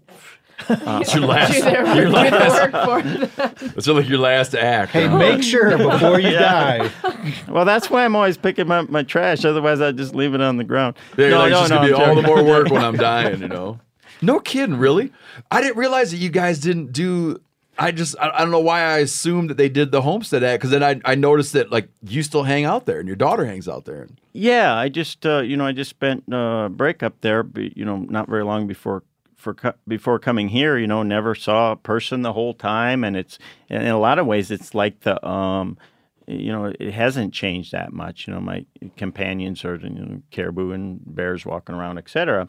But um, then in other ways, there's a lot of you know. Um, land claims and permits and rules. It, Alaska, you probably know this, but it's real weird that way. Um, up there in the Arctic, uh, there's a ton of rules written on paper about the that land, but the paper is far away somewhere else, and we don't know anything about it. Yeah. kind of do what we used to do. That tees up a question. Oh, sorry, Brody. Go. Oh, I was just going to ask did did your family when you were younger did they have like interactions or run-ins with federal officials like trying to get you to Yeah, that was Move. um yeah, the the BLM uh first, but then more of that was the the precursor to the National Park Service was was showing up and pretty terrifying, you know, uh, plane land on the ice and uh, these big white guys walk up the hill and start telling us um, that basically we were, you know, may, might have to move, and uh, that's what I grew up with. Uh, lots of uh, like fear of the Park Service. yeah, yeah. Ter- fear of, yeah, lots of things. But um, but I would say that the natives had that too. Be- I mean, they did. Is that um, you you've got thousands of years living on the land here, and then and then a plane comes and they say what you can't and can't do, and it just all sounds very confusing until the plane flies away, and then it's not confusing anymore. It's like, we'll just forget that happened. what uh okay. When you mentioned when you when you when you were young and you guys were living off caribou and you had a dog team, uh was there a regulatory structure in place at all? Like if a family's going through a hundred caribou, I mean you're not out putting metal locking tags on the things. Like was there any sort of regulatory structure in place that you were aware of in those days? Okay, so me, I was a little kid, you know, just chewing on a bone or something. So now I wasn't aware. Yeah. Um, my dad may or may not have gotten a hunting license. I assume he would try, but I don't know how you'd go about it because Juneau is, you know, about as close as Miami. Yeah. Um, local people certainly didn't get hunting licenses, and it was um, just such a weird idea that you'd have to get a license to hunt. I'm trying to come up with an analogy, but um, No, I understand the analogy. What I- I'm I'm asking like a very bind. Like I'm asking like a very like. did the I'm not state talking of, about did perception. The state of Alaska have some? I'm saying uh, had I gone had I gone to Juneau, okay, and Oh. I had said, and I had said I'm living where you like. Let's say you had gone, your dad had gone to Juneau. I'm saying what was whether it was regarded or not regarded, and I'm not like saying that it should have been or I can anything. answer that real easy. I have no idea. Yeah. Okay. Uh, no, I, I think um, yes, there was uh, game management units already set up. I think, and and if you went down to the forty mile herd or something, there was probably uh, bag limits and and Like more accessible Yeah, and everybody was supposed to get a. Uh, a hunting license, and I think as a, a so-called uh, outsider or whatever, if you had flown to the Northwest Arctic, you probably would have had a limit of such and such amount of caribou. Locally, I don't think there was limits. I think you could you could shoot cows, calves, bulls as many as you wanted. Yeah. Um, and and then when in the 70s when they had a uh, photo census where they fly over and the caribou aggregate in, the middle of July where there's um, at times you know 100,000 or more in a in a tight mass, they would take pictures of those. You count the caribou in the picture. That's the a short version of the photo census. And um, in the 70s, they came up with this very, very low number of, uh, uh, I'm going to say 75,000 caribou for the Western Arctic herd. And they promptly cut us from unlimited to one per hunter per year. no, really? Uh, yeah, which was uh, in my book. I use this uh, analogy of uh, like you'd be allowed one blueberry. Um, so you've uh, you, you know you've always picked blueberries, and then suddenly you're only allowed one. Um, and um, and people were you know terrified and confused, and um, and then we that at that point we were issued we not me as a kid, but my dad was issued this little locking silver thing, which was very uh, fancy, nice piece of metal with some numbers on it, but people didn't always click that thing together because Yeah. you needed to carry it when you got your next caribou. sure. Yeah. Yeah. Yeah. I got it. um, and um, yeah, I think this. I think yeah, there's lots of different ways of seeing, seeing things, but I I suspect the the state of Alaska missed some caribou in their photo census, and I also s- suspect that at that time, with the introduction of um, you know more uh, uh, Mini 14s and, and and not too long after that AR-15s with the uh, rapid shooting uh, small caliber bullets, and then uh, snowmobiles had just arrived, which was changed you know our, our relationship in, immensely with the with the natural uh, world. Uh, I like suspect you got, like you didn't need to wait for caribou to come to you. There, uh, there was no, a people- feasible way to go after. Yeah, it. yeah, and go further and faster. And so I suspect there was two things going on. There was that the caribou were dropping in numbers, and the state m- might have missed some. But it was a good time to wake up and say, okay, maybe we need to um, not just shoot every caribou we feel like at all times, all seasons. You know. Yeah. So it was just um, a little rough the way it went about.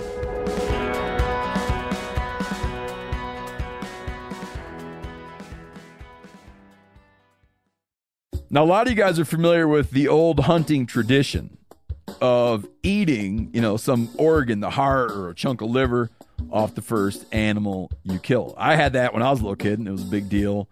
Organ meats were always prized by frontier people who knew the importance of getting a lot of different minerals and nutrients. And as often is the case, those guys were onto something because organs are among the most nutrient rich foods on the planet. And you can get the same benefits your ancestors craved via convenient daily capsules from Heart and Soil made exclusively from regeneratively raised, grass fed, and finished cattle. Heart and Soil's unique freeze drying process means all those important nutrients are trapped in ensuring you experience every one of the benefits of nature's superfood in a clean, convenient, taste free capsule. Find out more at heartandsoil.co And make sure to use code MeatEater for 10% off your purchase. That's heartandsoil.co. Use the code MeatEater. I want to tell you about an American made success story and Black Buffalo's award winning nicotine pouches. Black Buffalo was built by dippers with decades of smokeless tobacco use. Black Buffalo is all about the history and tradition of dip, but they understand the convenience and discretion modern day consumers are looking for. Black Buffalo's nicotine pouches give you the versatility to consume discreetly, but keep the ritual with flavors dippers love mint, straight, and wintergreen, all proudly made right here in the USA. Tell them, Chili. The reason I like Black Buffalo pouches is one, they're very discreet. And what I mean by that is I can throw one in and almost forget it's there. And I prefer the mint pouches. So if you're 21 or older, consume nicotine or tobacco, and want to join the Black Buffalo herd, head over to blackbuffalo.com to learn more. You can order nicotine pouches online. They ship directly to most states, or check out their store locator to purchase pouches at thousands of retail locations around the country. Black Buffalo Tobacco Alternative, bold flavor, full pouches. Warning this product contains nicotine. Nicotine is an addictive chemical. Black Buffalo products are intended for adults age 21 and older who are consumers of nicotine or tobacco. You ever get that feeling you're stuck inside staring at screens and a primal urge kicks in? You crave wide open spaces, fresh air, the chance to connect with the land? Well, maybe it's time to find your own piece of the wild, but searching for property can be a maze. That's where land.com comes in. They got millions of listings across the country, from mountain ranches to hidden fishing holes. Their search tools are like a seasoned guide helping you narrow down what you want. Land.com isn't just about buying and selling. It's about finding a place to hunt, fish, explore, or simply sit by a campfire and listen to the crickets. So head over to land.com today to turn one day into today because trust me, there's nothing quite like the feeling of standing on your own piece of earth. You fish commercially now. Yep. Does what is the fishing you described when you're when you when your family was living out on the land? You described a need to get like like learning how to get nets and fish. What was that fishing, and then what is the fishing you do now professionally? Oh, oh wow, interesting. Yeah. So um, um, I say, you know, when we get done commercial fishing, we go back up river and immediately set all our nets for for uh, non-commercial. But um, my dad and um, mom, I guess, fished out of Kotzebue in the late 50s, I think it was, or, or 1960, right around then. And there was a, a cannery. Um, I think you got uh, 35 cents a fish, and they made a hundred dollars for the season or something. And so people kind of discovered fishing was. Um, uh, it was real hard to get cash then. It was either Oh, you're trap- talking like net and whitefish or net and salmon? salmon. Okay. And so they they didn't fish for another 12 years in that fishery. Went up, you know, we lived up the river, up the Kobuk River, which is like uh, 150 river miles from from Kotzebue, where the fishery is. So they never fished again until I think 1974. My dad built a plywood boat, and we went down and and lived in a tent and fished uh, 1974, and and uh, they grossed like four thousand dollars or something, which we had never heard of that much money before. Um, He built the he built the boat up where up you live. in- yeah, yeah, in Ambler or near the village of Ambler, and, and uh, ordered marine plywood and et cetera, and and then and then took the boat down river. down the river. Yeah, it's uh, maybe 200 miles down the river and across uh, Kobuk Lake. And then you guys Kotz- camped on the we beach. camped 10 miles across from Kotzebue at a fish camp, and and back then, if you wanted green American cash, there weren't too many ways of getting it, and commercial fishing was one. Fishing was becoming. Uh, the price was great then. It was like 50 cents a pound for salmon, which is it's not even. That's about where we're at today. And And you guys using like drift gill nets? Or? uh, set nets. Okay. Uh, hang your own nets and uh, and set. We were allowed 900 feet of it. And you guys were sitting here talking about fishing earlier, and I didn't understand it. Gosh darn thing you were saying, nothing. Um, but my idea of sport fishing is to set six or 900 feet of. Uh, Yeah, yeah. I'm joking about the sport, but I love commercial fishing. It's super exciting, and, and especially when the fish are hitting. But 900 feet of setting that effective. Um, yeah. So Try when, you, when your parents were commercial fishing, were they doing it themselves or working for? No, okay. So I didn't answer either one of your questions, but so we would we started doing that as a as a way to uh, would trap in the winter. My dad would make uh, dog sleds or or snowmobile uh, um, sleds that people towed behind their snowmobiles, sort of like a dog sled for cash. And then in the summer we'd go down and commercial fish for for cash, and it was all pretty feeble, but would end up with you know some actual money. Um, But they're running their own operation. yeah, everybody's doing their own thing, small, super small boats. And then uh, come late August, we would put the dogs and the family and the tents and head upriver. And my dad's boat was like 24 feet long, 35 horse, three days of holding the tiller to get home. And then unload the dogs. And then we would spend the next uh, 11 months or 10 and a half months at our sod house pretty much staying home because he, didn't want to, you know, buy gas and and travel. We would go to Ambler, the closest village, 25 miles away, but we would go, oh, once or twice a winter, and you know, once or twice by boat, and and so there at home. Uh, back to your original question. As soon as we got home, we put nets out and started once again gathering fish. And that's late summer. Yeah, and then at that point, caribou would be crossing, so we would get a couple uh, to eat and dry and whatever. You just oh, if there's caribou, well, we need food, but we would kind of hold off on the uh, winter supply of caribou until. Uh, late September when it's cold enough because we didn't have electricity, so we didn't have a freezer, so everything had to line up with the season. Mhm. And every even every season involved uh, hunting different things when they're fat, when they taste good, when the fur is good, and then when you can keep it. And there's just really no use in boating home on August 27th and shooting a bunch of caribou because the flies were out and it was too warm. And, and what was the fi- you guys do at home? You do whitefish or salmon or what? Uh, along the river, there is grayling, uh, trout, uh, trout, which would be Arctic char, Yep. salmon, uh, sheefish, uh, pike, uh, mud shark, which is a burbot, uh, like a. You guys call those mud sharks? That's a great name.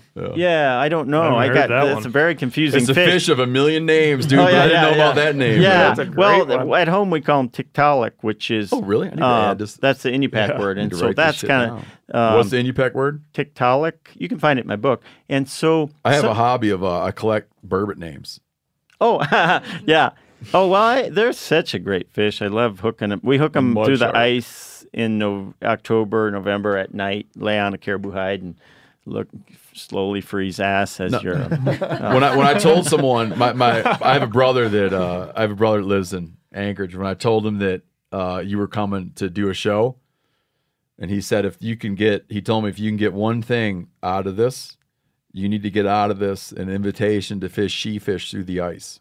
oh, yeah, absolutely. He was That's like a- he was like strongly encouraging me to lean Oh. to lean on you for that opportunity. He just did that like before Uh, he came yeah, here. yeah, I just set a net to bring her a fish. I guess uh, maybe I should have brought you one, but I assumed you had already. Uh, He no, caught- he wants you. He wants me to make you take me rodding and reeling for she fish through the ice. Oh well, we just use a stick with the line. Yeah, but yeah, what- that's okay, okay, okay, okay, yeah. but the yeah. open Sti- water sheefish is like, He fishes those. I mean, watching them jump and stuff, right? know, Like, but he thinks that the the, the epitome Th- of yeah, she they're- fishing. they're not in it for the is it- sport, the, the epitome of sheefishing, uh, and he likes sheefish, right? But the epitome of sheefishing would be to sheefish through the ice.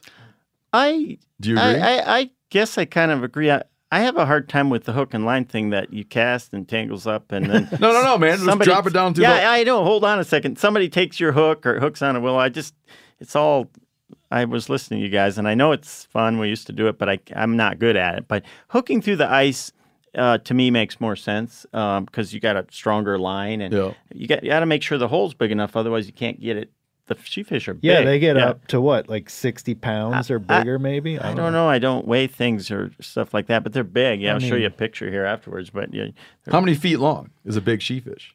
probably four. oh, Yeah. wow. Out of uh, out of all It's like a those different, souped up whitefish, man. They're in I- the whitefish family. I, I think I think Yeah. so. Yeah. I out of all so. those different fish that your family would catch in late summer, like what was your favorite? Or what? we really liked what we called trout. Arctic, Um, Arctic char? And, and it's Arctic char. At that time, we didn't know that, and we called them either a mean trout or a nice trout. Um, and the mean trout is when it spawned out and it's kind of uh, bright, They get real bright and, orange and and- long yeah. and skinny. And of course, back to fat, which is very important. If it wasn't fat, it was you know dog food. Um, and so the mean trout were skinny, and we thought they were different trout, and it turned out they're not. They're just uh, they go for uh, um, eighteen months without eating and, and spawning Oh, and stuff. yeah, yeah. And and trout are, are Arctic char are amazing fish. Not 18 months without eating, but like. I think it pretty much is, but you'd Oh. have to check with the I mean, once they run? Um, well, we're going to lose track of this whole show if you start talking about Okay. Char. All right, let, us leave the char on the table. But I do got a question for you. The fish, the varieties of fish you would net in August, you were able to dry those fish. Yeah, we start trying to dry them. It was, it was hard because we were not yet people of the blue tarp, um, which is really important. Smokehouses, right? Yeah, we always had fish racks, but but trying to cover them and what to cover them with. But is that because the blue tarp wasn't around yet? Yeah, or- it wasn't oh, around. yet. oh, got it. everything was pretty. It's it's shocking to think about how different it is with all this the shit we have nowadays. They're Sure. just like plastic bags. Well, where are you going to get those uh, fifty years ago? And Well, and that um, brings me to a question too about, and sorry to regress a little bit, but about your dad deciding at some point he decided to try to make some American cash. Yeah. So right? he Was that like a dilemma for him? No, Uh, he, he was. He didn't have. He, he wasn't a hippie in the sense that he didn't want cash. He just didn't want a job. I see. Um, and to him, a job separates you from life. He wanted to live and be out on the land and stuff. And so, if uh, you know, when lynx became very valuable, we trapped lynx. Um, uh, he didn't like bothering the wolves much, which was a, a personal thing, maybe because they were hunting much like he was. You know, uh, walking a lot and out on the land every day. But um, we trapped wolverine, and and uh, when foxes, when they first got there, foxes were worth nothing, and then as an eight-year-old, I trapped some foxes and sent them to. Uh, gosh, was it called Goldberg's? I'm trying to remember now. But anyway, one of the fur buyers, and I got like 60, 90 bucks a piece, and my whole family took notice. And we trapped foxes for the next. Because Because you guys needed money to buy gas or tools or We- whatever. It wasn't the crazy to put thing, it in the bank. Yeah, yeah. It was crazy thing was we. Um, I mean, we made our own dog collars and harnesses and sleds and tow lines, and we. anything that was what we called store bought was very suspicious, and the family had to have a big discussion about whether you're going to spend any money, which was the final answer was no. So you might as well not have the discussion. but but they did order. Um, um, they did order stuff. It was a real uh, long process to you know basically get to the village, take an envelope and mail it to. But you probably, I mean, you probably, you guys probably bought a stove, cookware, white Uh, gas, right? Yeah, white gas for sure, kerosene, um, and you know, coffee and sugar and flour. And then as the years went by and we started commercial fishing and had money, uh, you know, they'd order potatoes from Palmer, Alaska, and Hmm. we we planted a garden, so we'd grow that potatoes also. But then uh, vanilla for you know making snow ice cream and powdered milk, and we just more and more stuff. But but nothing like just walking in the store and filling your uh, shopping cart. My uh, parents were pretty much like um, don't waste was well they were you know they were depression era era people. They they they grew up in uh, my dad you know at the end of the uh, depression and, and World War II um, and so there was already that pretty strong don't waste. And then you go far enough north and trying to get a, a, a, a pound of butter was a complex experience. And so as kids which you if you're hippies indoctrinating your kids out in the wilderness, so-called wilderness, you can um, tell them, "Oh, don't use that, don't use that, and don't cut string." And no, you're not allowed to use any nails. But if you find a bent one, we'll discuss whether you're allowed to have it. Um, um, so um, yeah, it was a lot of everything was sort of in this don't waste. But you you certainly were caribou hides. That wasn't in the. Uh, you use those for whatever you want. That was your blue tarp. Yeah, that was yeah. Well, it's- yeah. So anything you want to do with a caribou hide, hide was pretty much free open season. You know. In your book, I'm surprised by the amount of um. This is going to segue into you giving us some of that food you got there, but the amount of boiled meat you guys eat.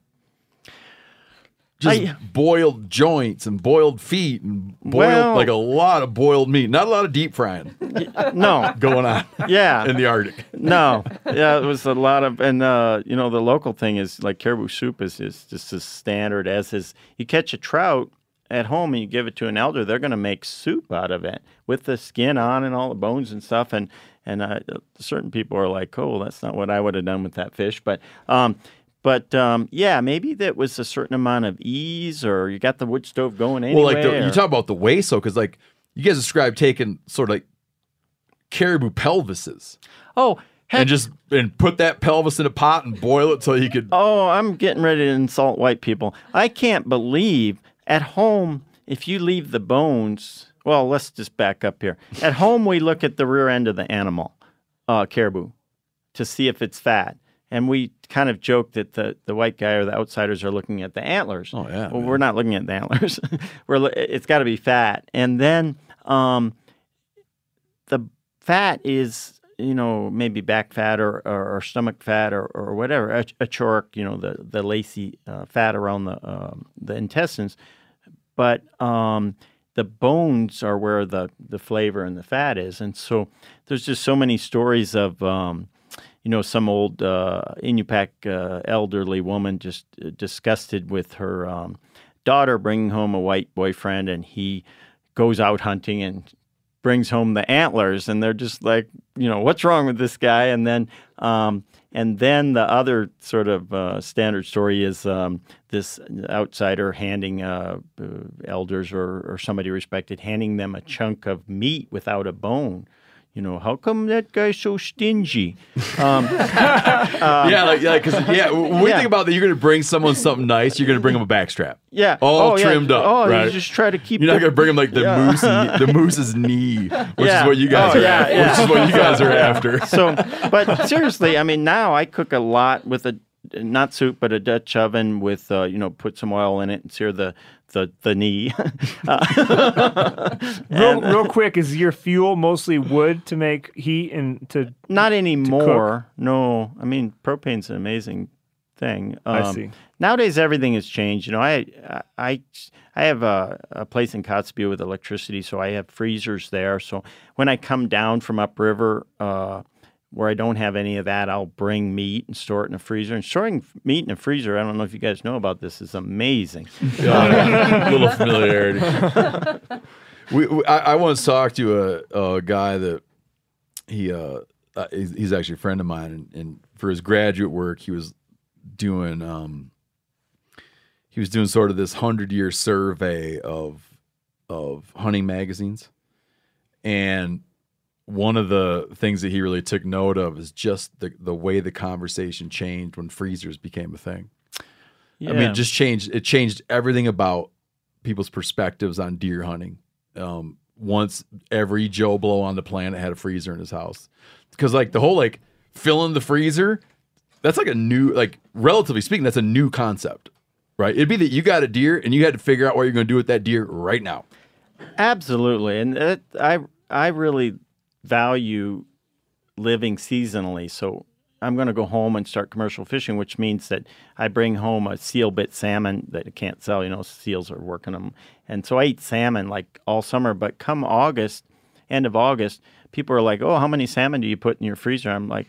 One, and even then, I sort of begrudge it because it's not going to be fresh, and uh, and I'm kind of sick of salmon by then anyway. And then heading upriver, hoping to you know start eating caribou and then um, and whatever else, and uh, and I like that seasonal connection to your food, and and so a freezer um, is handy to to save food and not waste hypothetically, um, but I kind of like just eating what's in season. Uh, Yeah. and um, Well, a lot of hun- hunters and anglers use their freezer as a prolonged wasting machine. Oh Yeah. fuck! I'm so glad to hear you say that. It, like it's like it's a way that you can get something and then put off the waste The for two out of years. sight, And, out of mind. and then when it's five years old, you're like, oh, I can throw it out now. Yeah, you're like ah, freezer burn. Oh, I'm so glad Holy to hear shit, you say man. that. And you know that bugs me uh, most about uh, you know many things, but at home there's it's this uh, conveyor belt to wasting because um, then you uh, especially something like sheefish, which you mentioned, people love to go out and hook them through the ice really close to town, and they're what do you do if you get a sled load of sheefish? You know, and you can leave some. I'm joking, but. I actually wrote a proposal to make it illegal to leave them on the ice when you you know you head home. Is that Um, a thing?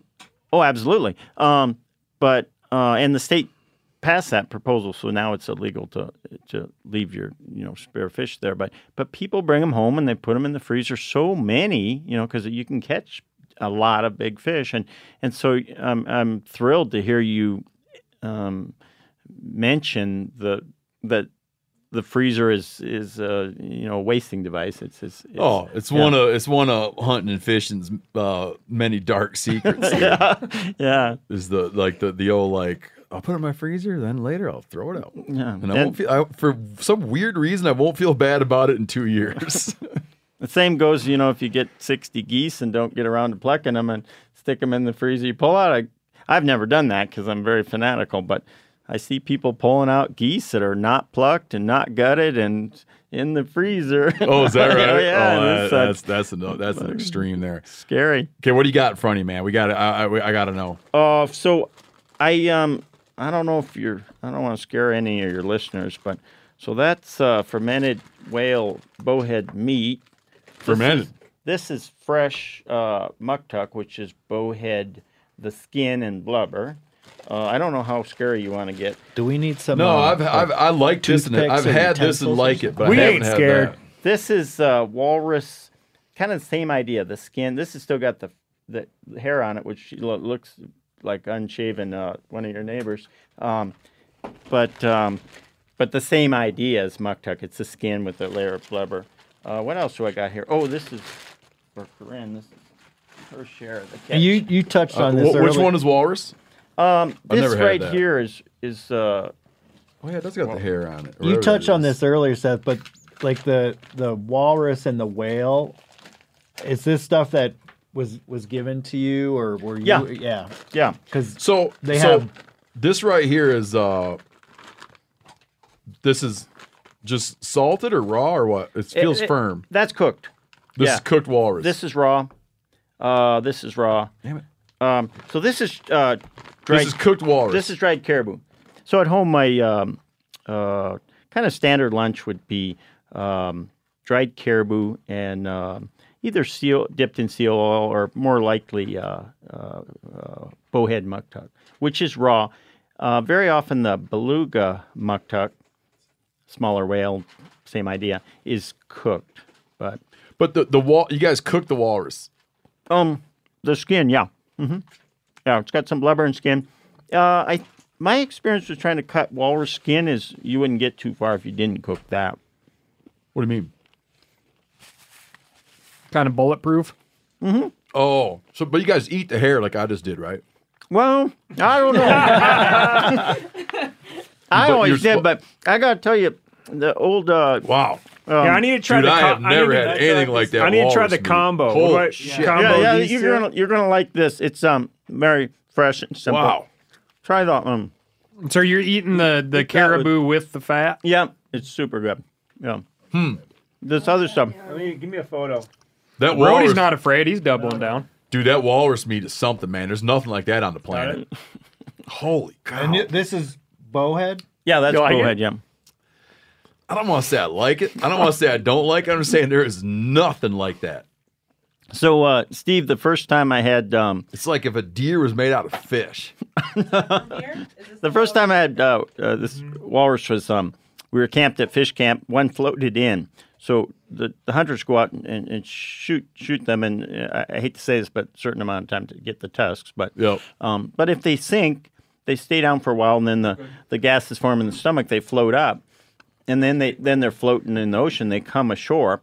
Um, so one came ashore. Seagulls are on top, pooping on it and everything, and it's all you know, sunburnt and rotten on top. Well, underneath the cold water kept it fresh, and the you know the the natives knew that, so Oh, they good. towed it ashore, and somebody claimed the tusk. I don't remember that part, but so they cut that. Um, it's called coke. The that's what the the local word coke. You've probably had many a coke in your life, um, but that's what they call this skin part Mm-hmm. of it. So they cut that off that um, floating dead uh, corpulent walrus and and and got a third of a drum, you know, 55 gallon drum to cook uh, boiling water over a campfire and then cook that. well, my brother and I were bo- uh, barefoot kids you know, in the fish camp there. We walked down and they said, "You want to try some?" And we thought it was the best thing ever. What you just uh, Yeah. had. Phil, you Um, want some walrus? I'm not convinced that this is as fresh as that was. Um, that's fermented whale meat. You want to get into that? I want to try the non-fermented whale. I, I- no, I, I do want to try it, Okay, but I okay. want to cleanse my palate I, I think with the whale with the fresh whale meat. Yeah, let's let's recap on on the bowhead, right? Which is but what you're gonna about to have. Brody, what what are your thoughts on? I, I mean, it just tastes like fat. Really. So this I is don't fat think it with a even chunk of tastes his like skin fat. on it. Yeah, Well, it's pretty it's just- neutral. yeah, And neutral. So, um, that demarcation between the black skin and the where the blubber starts, there's a tough layer, and Oh, that's good. you could tell how cool you are when you're given um, uh, muktuk. If you are given, if it's really tough, that layer, you're you are given a, a section of the whale that's not as desirable. Um, and often when Come I on, back up again. Say it again. I'm sort of joking, but um, I I joke that damn, if, you, if you're good, not man. if you're not cool, you get the tougher uh, uh, portion it. of the whale. You know what would go real good with this? Salt. yeah, little teeny Just a bit of salt. That's why. cheese. That's I brought well, some. That's well. Dude, that's why. salt, You, salt me one up, man. Here you That go. is really So- good. that's why you eat it with the Seriously, caribou, uh, Steve. The dried caribou, Oh. because it's salty. I can Uh, tell you seriously, what. uh, I'm people not a eat it with walrus salt. man, but I'm a bowhead man for sure. I got man. that stuff is I- good. maybe I guys- have like some delayed effects from my last round of COVID, but I'm not opposed to the walrus at all. Do you guys Neither ever am I. uh, it's great. Dude, I'd eat that whale meat ever all day render? long. Do you Seems ever pretty render neutral. that fat into an oil? or- Absolutely, yeah, yeah. yeah. Damn. I Um, like that So bowhead. the layer I'm of gonna get one blubber is those. super thick, Yeah. and so people render um, a lot of, uh, of seal oil and, and store it in uh, buckets and jars. And we used to always use wooden barrels, which I think is To store your seal oil? Yeah, I think it's healthier actually than buckets, um, just for that sheer. Can I try a piece here? I, I'm, I'm, I'm going to do it, but to be honest with you, man, I'm a little bit chicken shit about the fermented whale meat. Okay. But what's this? Oh no, no, you don't want that. You already had it. Um, so did now you? the ha- raw whale meat is phenomenal. did yeah, you I want to try the. Or I'm calling it meat, but it's now. fat and skin. So this is. Um, I didn't think this was the way it was again. supposed to be. I wasn't as excited. good. This is still to get frozen. through. Is it okay to put that on the cutting board? Oh yeah. Oh, don't yeah, yeah. That's Um, fermented whale meat? No, this is Oh. uh, is uh, beluga, uh, basically skin. Okay. Um, I don't know. I, I think it's not cooked. I usually you don't cook- like it or do you like it? I didn't. Well, here's the section. This is the flipper, so you can see the Right. out of the outside and then super sinewy section. I like it better than walrus, but I don't like it as much as bowhead. I love bowhead. I wonder if you just got Oh, like a man. slightly tainted chunk of walrus, because I think it's pretty good. I Telling think- you what, man, I wouldn't let a bowhead get by me. Seth, what, what size portion when you said you eat that This for lunch, beluga? Seth? Sadly enough, I wolf down uh, a lot of fat, and I'm I I fight to not be a, a skinny white boy. I just don't seem to put on weight, but um, yeah, I eat a lot of a lot of fat all year round. And um, when my daughter was young, and and her mom would go to work. Uh, she was like three years old, and she'd sit and have lunch with me, and I would catch her dipping whale blubber in bear fat, and I was like, "You're supposed to have some dried meat with that, not just fat dipped in fat." Well, where um, oh, what's that there? I wanted you to try that dried caribou. Did you? I haven't had that. I want the Oh, dried no, you caribou. eat it with this. This is how. It, oh yeah, yeah, I'll tell you what, a little rock salt on there, and So dried caribou and, and the, That's the- that's how. I, and this I, is the bowhead skin, and this that's how thick his skin is, or is that cut uh, down? Nope, that's how thick the skin is, but the blubber would be like a, you know, way thicker than that. So I love it how it's like a little exclamation point or something. Yeah, That bowhead fat melts in your mouth, oh, man. it's good, man. actually, here's just a. I think my kids would like the bowhead, but they wouldn't like the walrus. it's not too far removed from like that's a beef just a chunk fat. of blubber, and No. that's I. I don't. I like both, but it's this is the simplest. Just slice this up, eat it with dried meat. And uh, I don't know how to answer your question, but probably there's a, um, uh, I don't know, I might eat a half a cup, and then, and then the the the local tradition is then to have um, maybe pilot crackers and jam and tea or coffee, and that was kind of the Mm. the lunch we'd have. We'd have dried um, pike, dried whitefish, dried uh, trout, which is harder if it's fat, dried sheefish. Um, Dude, that little combo of the dried caribou and the bowhead. Oh, yeah. good. oh yeah, that's lunch. Um, but shoot, I keep forgetting what I want. what are the crackers? good. The pillow pillow crackers or uh, Sailor Boy pilot bread is pilot um, bread? That's yeah, what it is. Yeah.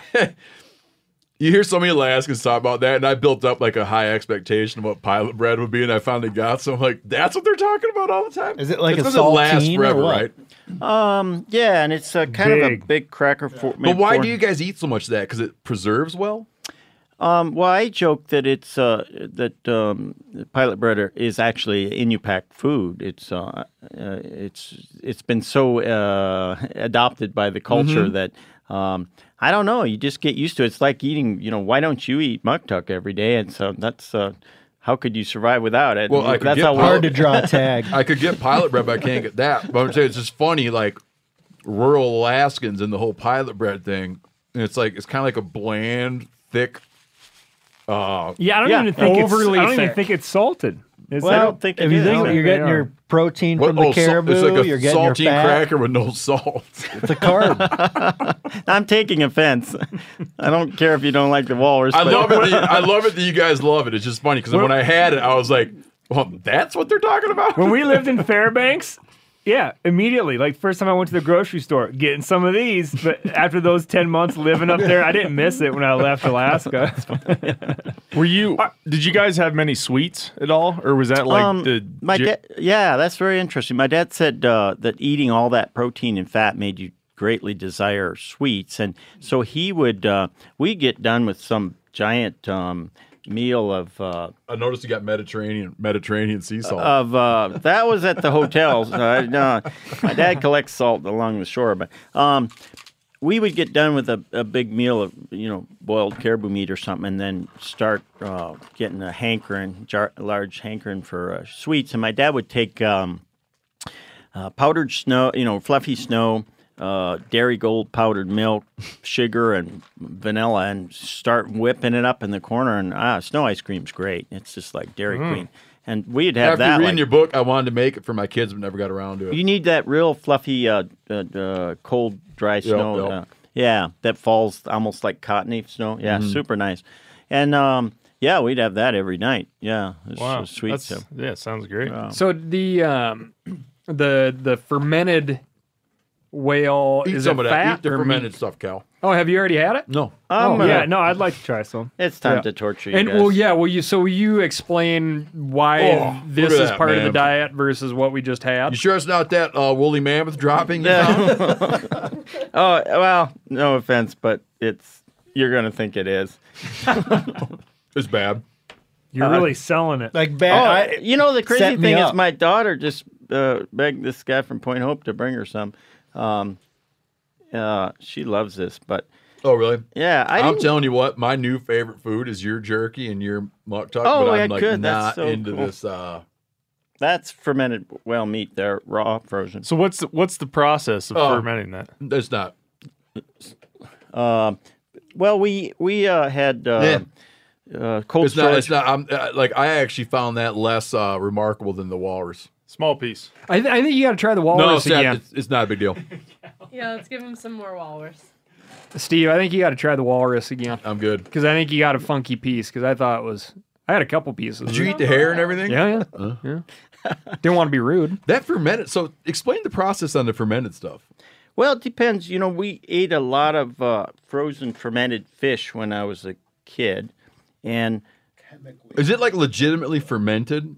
Uh, well, it's just Did laying. you have the fermented candlefish? I hear that's uh, quite the culinary experience. haven't uh, I don't know what a candlefish is, but Oh, um, hooligan. Hula, yeah. Oh, oh yeah, I haven't had the fermented. I've tried. Uh, so let's get back to uh, in the fall. We were we would come, uh, you know, set our nets and uh, be drying fish, and then it would reach a point where um, I guess it was cold enough uh, that the flies were not going to uh, blow things, and so then we would just start uh, dumping uh, wash tubs of fish in the grass, Uh-huh. try to line them up so they weren't uh, crisscross because you need to chop them apart when they're frozen, and then cover them with grass. And I don't know how we kept the bears away then, but I guess we had dogs and guns. But um, and then um, that would uh, ferment. You could use a different word if you wanted to.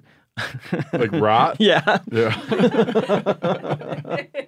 and um, and um, then uh, after it got cold, uh, which used to happen sort of consistently in, in late September, the ice would freeze and uh, um, we'd separate those fish and then store them all winter. And then we would have lunch that was very similar to this, which would be uh, dried meat, dried uh, um, fish, uh, pike, whitefish, and other dried meat, and then frozen, raw, um, fermented um, trout, sheefish, whitefish. Um, and you take your uh, bow saw, you know, and saw it like you're cutting a log Yeah. into what, like you'd fry steaks. Those were fro- super cold, frozen. Bring them in, put them on a, um, a cutting board, and then um, peel the skin off, and then just eat those chunks. Uh, cut it in chunks between the bones there. So with the pike and the whitefish, are you cutting the pieces so thin you just chew the bones right up? Um, I guess I feel like we also kind of went around the bones because you, Okay. you can see everything pretty clearly. And when you say that you're you you catch fish and you lay them out in the grass, and you just because you don't want them to freeze together, Lay and they'd the- sit there some number of days before they froze. oh and then yeah, like you- weeks, weeks. Okay. Yeah. And then eventually just pile them up. Yeah, and then we put them on a cache. sort of like You had to put them up on a log cache for the winter because and they're sort of fermented. Or Yep, like yeah, like but- most people would look at it and be like, that fish is kind of rotten. totally. Yep, rotten Okay. fish. Yep.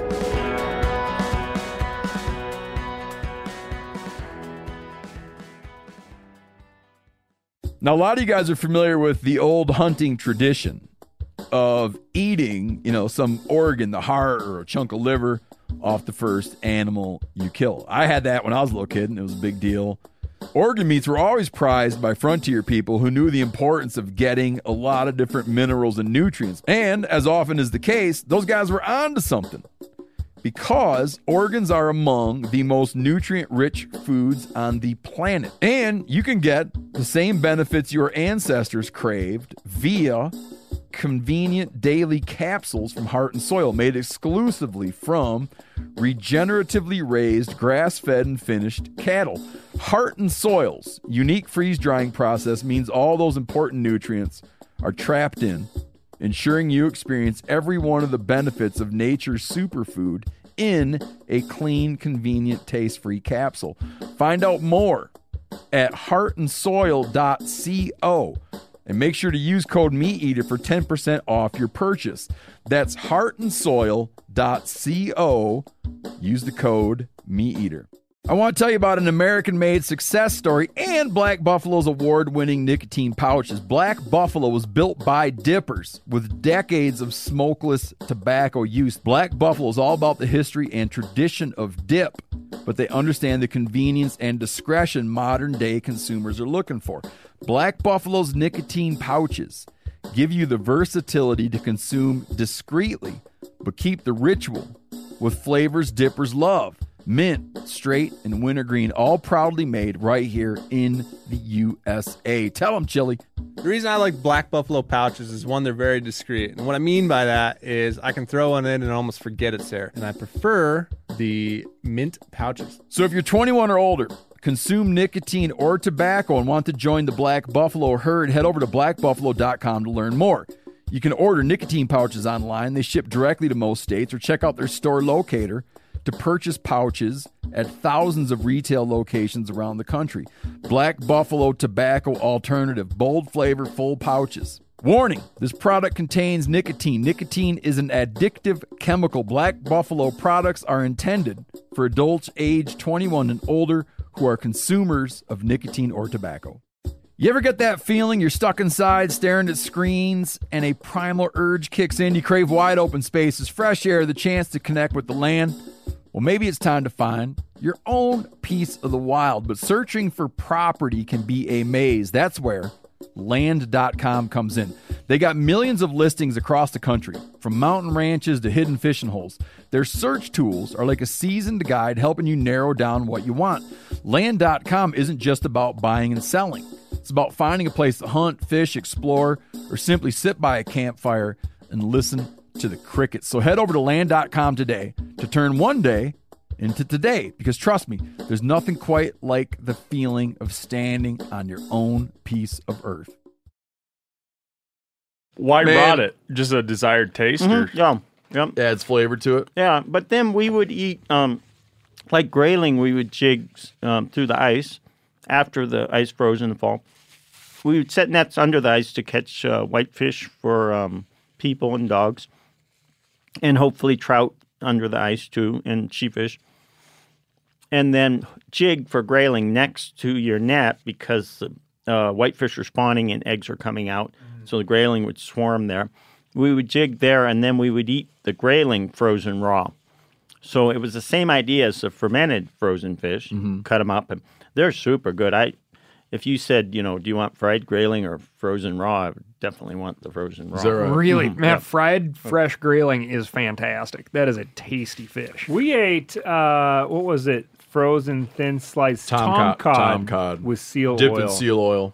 That's good stuff. Mm-hmm. Yep. So that's the same idea. Well, the seal oil is like I like the frozen tom cod because it's just like it, it's it's it's thin slices. It's so like clean tasting, and it's frozen, and it's just kind of it's refreshing.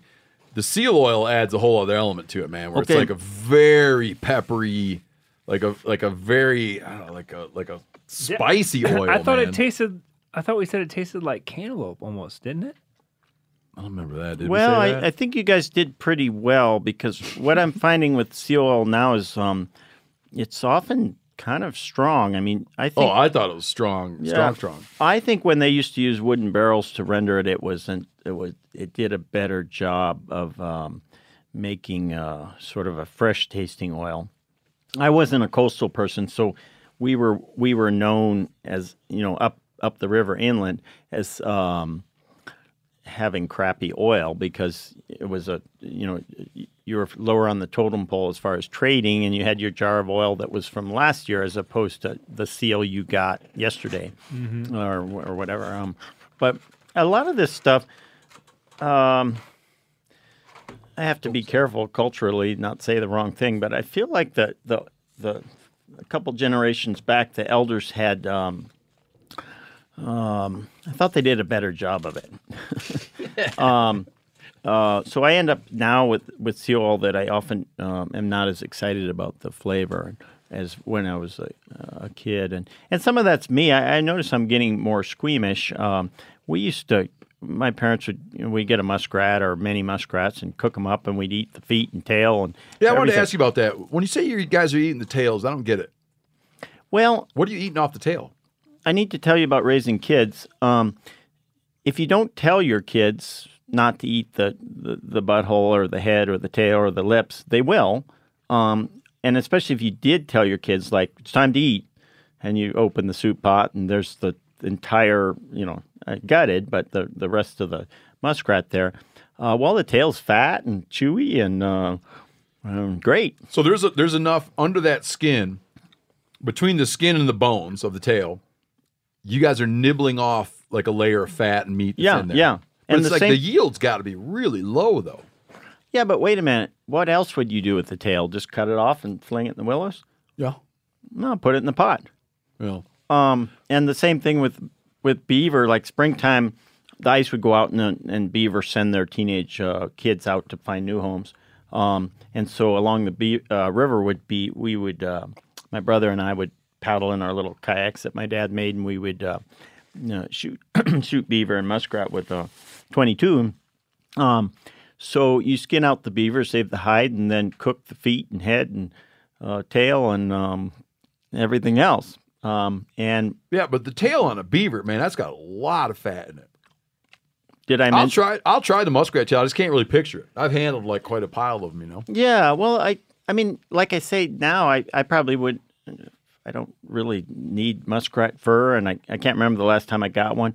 Actually, um, I just think after I ended up uh, with um, my first girlfriend and, and later uh, my wife from uh, we're not together anymore, but living along the river, I started being uh, um, more careful of like, oh, I should cut that off, and oh, I don't think she would be that excited to have the the head grinning out of the pot at her, and Yeah. um, well, I mean. I knew she wasn't. Um, and so I started my long road to being more squeamish. But as a kid, my parents were just like, that's what we're having for dinner, and you know, fight over the tail. um, and then, of course, beaver. Uh, beaver over the tail was the favorite part. Yeah. Yeah. Um, Tell me about the. Tell me about this road situation you're involved in here. Um, probably in the uh, early 1900s, they built uh, Kennecott Mine down by McCarthy, and they built a railroad from Cordova across the glaciers and up, and got copper. Uh, they got that copper, and then they started looking for more. And so, right about the time my parents went uh, to the Kobuk Valley, there was a, a cabin above our place called Does the Iditarod thing through McCarthy? Nope. Nope. Oh, okay, sorry. Sorry, I'm, I'm being long winded, but there was a cabin that we always called the Kennecott cabin, and we didn't sort of put these pieces together, but that was that mining company uh, coming up the Kobuk and had discovered um, or, or knew about previously discovered copper um, up the Ambler River and in the, those mountains. But in the Kobuk watershed. yeah, absolutely.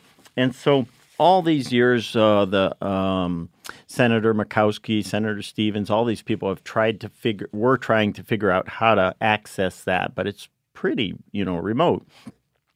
Um, so they talked about a railroad from like Fairbanks. access in the way that they could get the ore out. Yeah. And so now there's been uh, this steady push over the years that has built to um, crescendo now, where they're they've got the EIS kind of mostly through. it's a little complicated that uh, all that, but they're they're wanting to build a uh, spur road off the pipeline road, 200 miles, uh, sort of. Um, Straight west from the pipeline road through ANWR, or Through- not through through the through the Um, petroleum reserve. um, well, in this case, it's uh, it would go about through Bettles and then some native land, some state land, and through the gates of the Arctic National Park, um, and then hit the the head of the Kobuk and end up at um, basically Kobuk Village, Hmm. which is a it, which is a village at the uh, furthest um, up the Kobuk River. It would be a 200 mile uh, industrial corridor that would then open up uh, the Brooks Range and Northwest Alaska to the the many many uh, uh, large deposits of minerals and Yep. and coal and oil and, and um, from my point of view, it would uh, uh, ruin the maybe the last largest uh, uh, intact ecosystem ecosystem in the world, uh, um, the Brooks Range, um, and then put this these many giant open pit mines at the at the head of the Kobuk and the um, Manilik and uh, Kukuluktuk and Ambler, all these rivers that flow into the Kobuk, um, and um, and also sort of bring this tidal wave of technology that would change the uh, Inupiaq way of life, which has already greatly changed, but but sort of finish it off with um, technology and money and uh, uh, influx of people and um, and and and the final thing is change uh, hunting greatly as uh, far as um, um, resource conflict and uh, and then back to the technology, but then um, uh, the Western Arctic herd is just this sort of flowing river of caribou that uh, was almost half a million caribou 20 years ago and has dropped now to just a, uh, under 200,000, 188,000, I think. And so, In fairness build- on that, though, I mean that's like a wildly cyclical population of animals that goes up and down with great frequency. I mean, don't you agree with that? I do agree with that. Um, it's a it's a very complex subject because right now there's um, um, locally there's a, a lot of effort put into um, keeping so-called outsiders from yeah. coming up to hunt. Um, but to me, it, it makes no sense if you're um, not uh, uh, looking at your own actions. So at, at home, there's a uh, there's a kind of a, uh, this is stereotypical. Uh, you know, I'm, I'm, I'm speaking in broad broad terms, but at home there's this feeling that you know outsiders damage the herd, but locals don't. Mhm. And and at home that we th- there's more of us locally. We have more guns and more boats, and and um, and the herd's falling as we're gr- uh, you know we have more um, more stuff to hunt them with and more uh, access and ability. And then there's a uh, a push to build this road at the same time Mhm. and and um, get more high paying jobs and and all that. So What, um, what's the what's the general? Um, I'll point out that anything like this, my I was gonna say my reflex, but it goes beyond my reflex. Uh, I'm always gonna be on the side of habitat, and I'm always gonna be on the side of wilderness, even though you don't like that word. I'm okay with it now because it's pretty handy. Uh, now that- yeah. yeah. Like I'm always gonna be like if people are like, well, you have a house and all that. I'm like, okay. Uh, if I get to a point where I don't have a house, maybe I'll have this conversation with you. But right now, um, uh, I, we're not gonna win every fight, but I'm always gonna be on the side of wilderness. I'm That- always gonna be on the side of wildlife habitat. But what are the people like your neighbors? Okay, like what like if you had to gauge, I'm sure there's a lot of sophisticated polling in Alaska about the project, but what's just sort of the like the the mood on the street as you live your life up and down this vast Kobuk drainage? That's a complicated question. Um, there's, uh, I would argue that the the culture has a lot of fatalism uh, built into it. Uh, Mhm. Ten thousand years ago, you just sort of had to let nature do what it did. You couldn't really control a lot, and hopefully the the ugruk and whales and caribou showed up, and if they didn't, well, so uh, too bad, starvation. And so I think fatalism is a cultural norm. And then along came the I'm going to call them white people, um, and sort of were kind of uh, uh, pushy um, as far as you know saying what you could do, moving in, uh, change of culture. And so locally, there's just these uh, this dual fatalism, like these outsiders are going to come take what they want. There's nothing we can do about Mhm. it. Um, separate from that is uh, a huge cultural change where you know uh, uh, living off of hunting and fishing is uh, uh, dwindling rapidly, and the young generation really likes their phones and their their toys and their stuff, and um, and so who wouldn't want a, a, a, a very high paying job running heavy equipment or something? Sounds like fun. Um, and then um, there, Alaska. This is a complex thing, but uh, uh, it was divided up into uh, regional native corporations. The native corporations uh, pay dividends to their native shareholders. So na- I- can, can we pause just for me to explain this for a minute? Yeah. You've touched on this earlier. You know it better than me, but I'm gonna like so correct me where I get this wrong.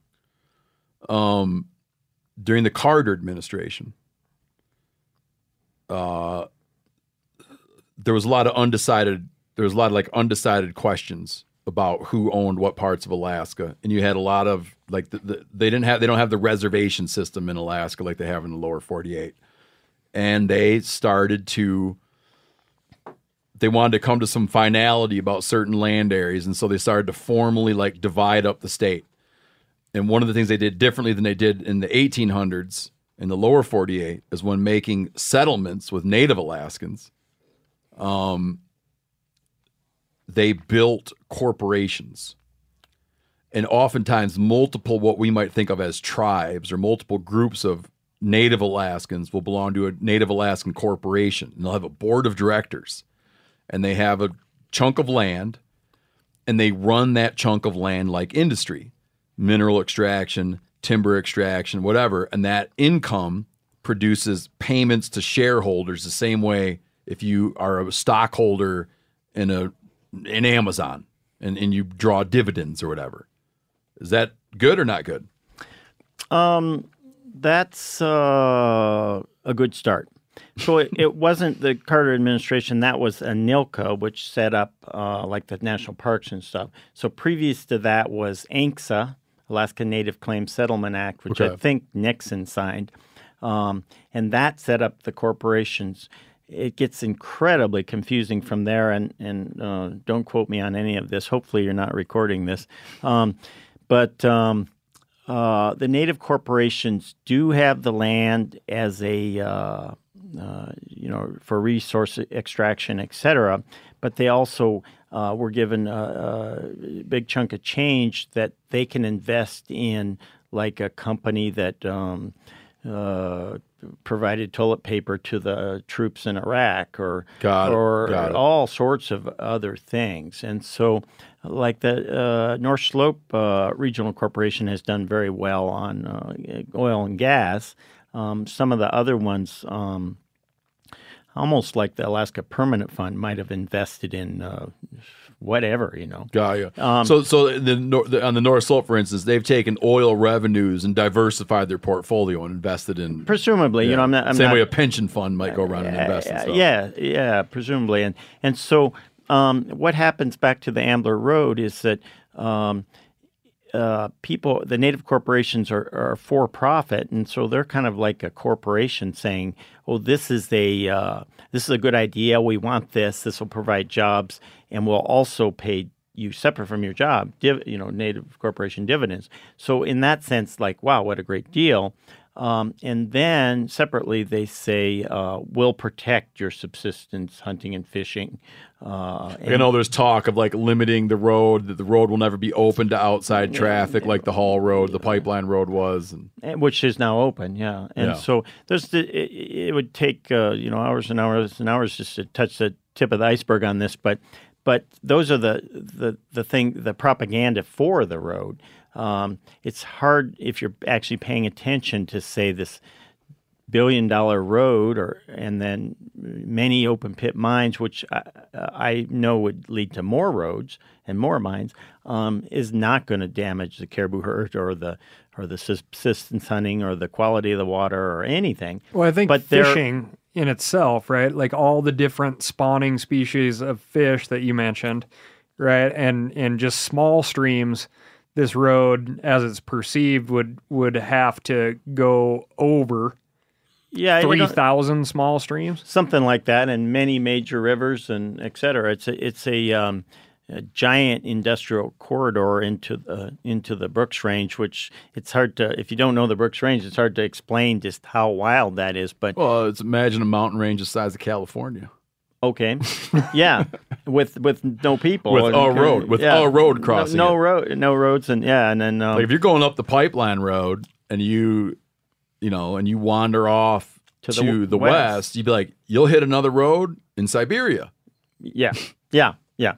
There's a lot like there's a lot of parallels between this road and the Pebble Mine, where you had in the Pebble Mine you had like a lot of diverse groups that pushed back against the road. Is that happening? Well, I'm so glad to hear you say that because it's been uh, uh, super frustrating to me over the last uh, decade that Pebble Mine is so known and Yeah. people have stickers and hats and and every other Dude, it was well marketed, man. Yeah. uh, and meanwhile, from my point of view, the Ambler Road is much, much more detrimental.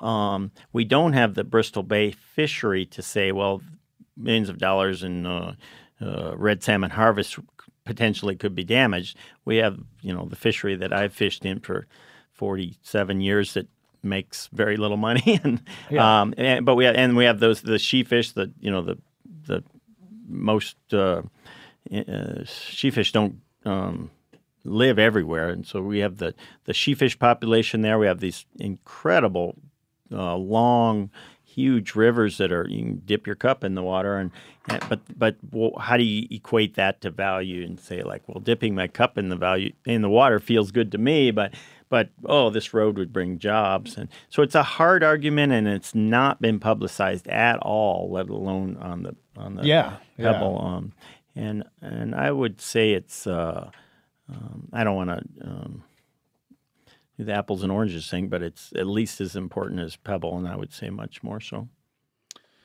Where you gave me a hoodie. Did you design that hoodie? Not that one, and I gotta admit, you know, I I, uh, I went to Cordova to uh, do a, a, a book uh, reading, and somebody came up to me and gave me a shirt that said "No Road Cordova." Didn't say anything about protecting your food or anything, and I I asked people, and they were trying to stop a 30 mile road. I think it Oh, was. yeah, I know. I'm familiar Oh, with do you? road, I, yeah. I'm not familiar with it, but so I wore that around, and and then I was like, I got to make some of these that say no road amblers. Is uh, and um, a lot of the time up home, um, I feel like the Lone Ranger. I mean, people know I'm against the road, but uh, locally, um, this is getting back to uh, before we started talking about the Native Corporations and uh, Land uh, Claims Act, but locally, people have that fatalistic attitude, but they also have this you're not supposed to speak out. Um, you're supposed to just, you know, keep to yourself about if you're against the road, you just you're not supposed to talk about it. And um, and so I'm this lightning rod, this Lone Ranger, uh, you know, trying to stop the road, but I don't. People come up to me in private and say, you know, can I have a hoodie and thanks and whatever, but in public, uh, people are not speaking out. Um, And part of that is that the Native Corporation, um, you know, potentially would provide jobs, and you won't, you know, if they're going to build the road, you maybe you'd want to be one of the people with it. Um, you don't want to anger your neighbors. You don't want to. Uh, there's all, all the normal reasons that humans might or might not speak out, and um, so I think there's a lot of people who are against the road, but it would be hard to quantify. It would be hard to get them to speak out. Um, meanwhile, the propaganda machine is is sort of grinding forwards, um, saying all the the the the goodness the road would would bring. Yeah. Um, A lot of jobs. The Yeah. animals will actually like it. Yeah, yeah. Um, because the caribou, someone got that famous picture of caribou getting shade under the pipeline. Oh yeah, yeah. No, they like it. well, and then They go the- there to get shade. um, Think um, of how much easier it is uh, for a caribou to run down a road versus over tussocks. So the uh, north of uh, uh, Kotzebue on the coast is a, it's a red dog mine, which was established probably uh, 25, 30 years ago between Cominco, a native mining company, and, and the local native corporation, NANA. Um, and um, they have a 52 mile uh, state road from the mine to the uh, the coast, the port site, and um, and it's very very popular at home. It's brought uh, people high paying jobs, which um, is a whole other subject. What that does to hunting and and and, and people's lives and stuff. But um, that road doesn't lead to you, you couldn't drive from Miami to. It's not on the road system. Yeah, It's not a the- road that's not on the road yeah. system. Yeah. And then, um, but um, caribou come down that coast. The western Arctic herd uh, hits that road at times, and the the Fish and Game collars, uh, radio tracking collars show.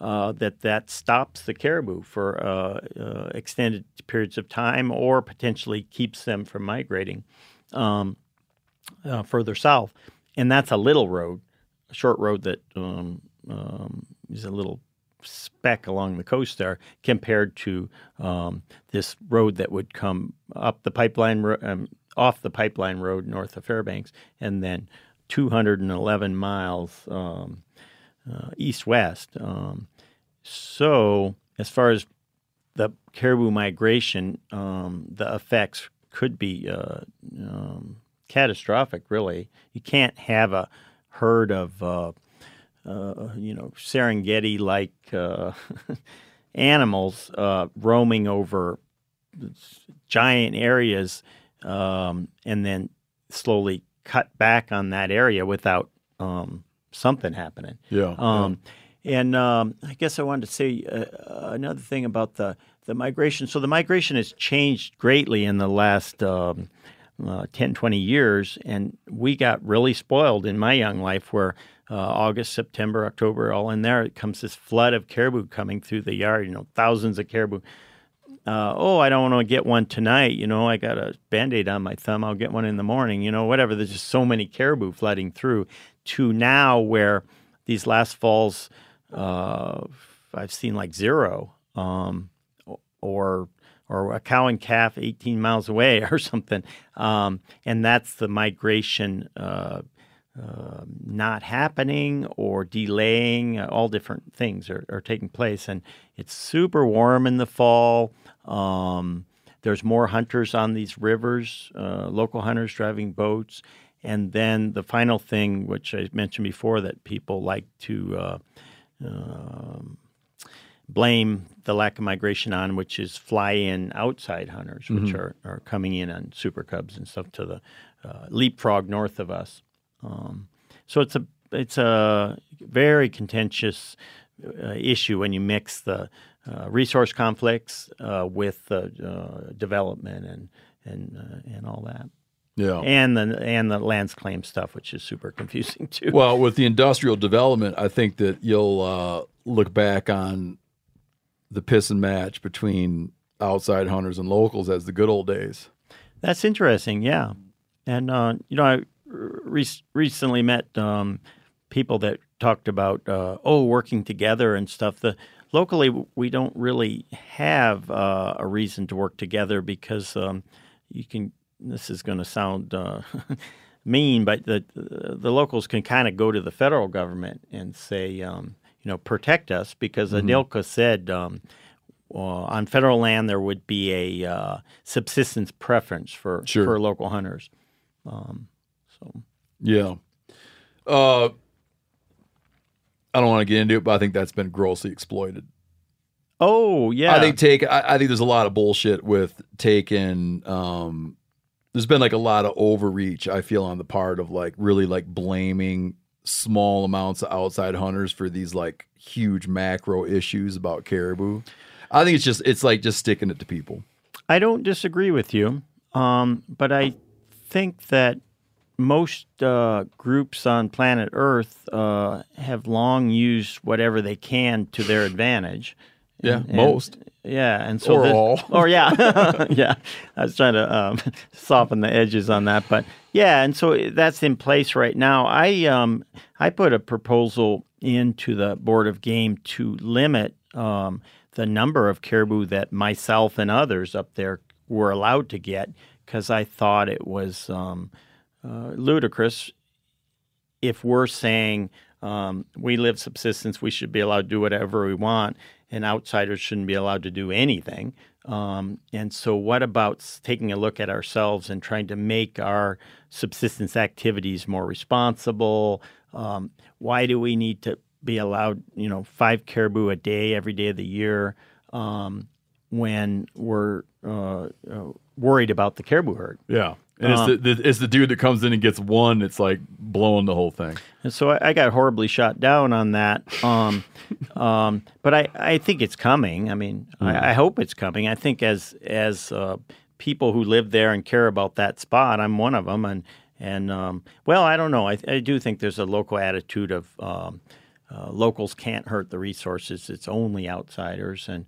And uh, all that needs to change. I'm sorry to say it. it I'm, I'm sure I'm going to have some people that give me some flack over that. But Oh, yeah. our our local um, way of treating the resources has has gotten a little out of hand.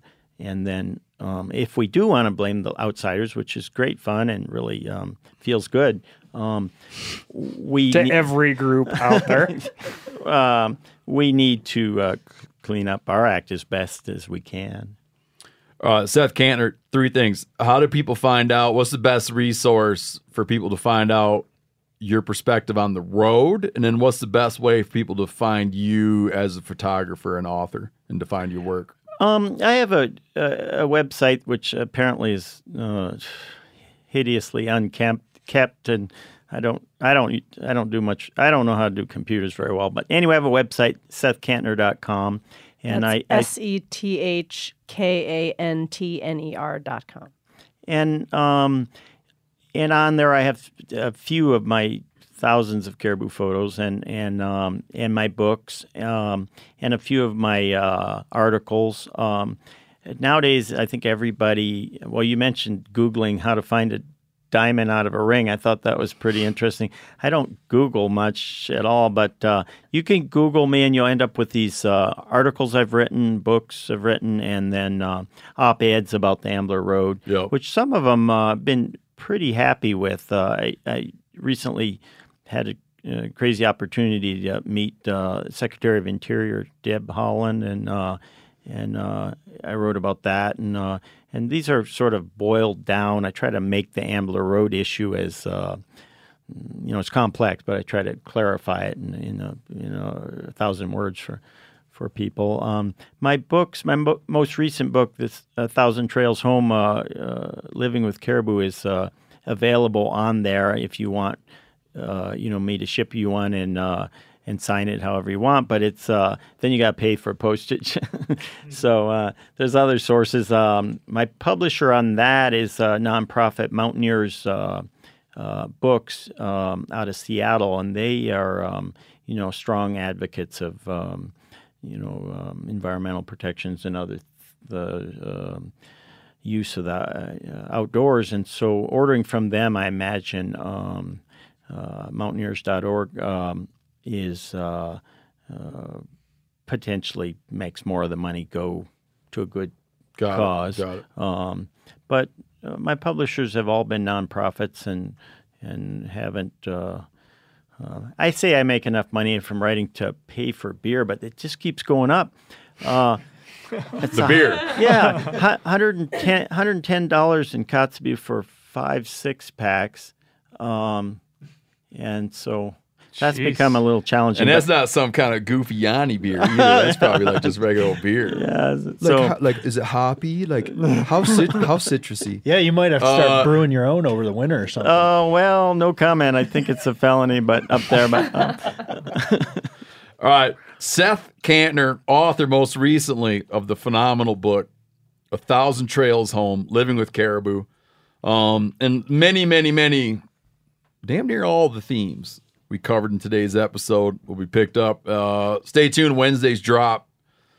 You'll see how Seth Kantner does on the trivia show. And Spencer probably will throw him a bone. Be like, what is Seth Kantner's favorite color? Uh, he- he'll probably throw him some kind of bone, but uh, stay tuned. Game on, suckers, coming up.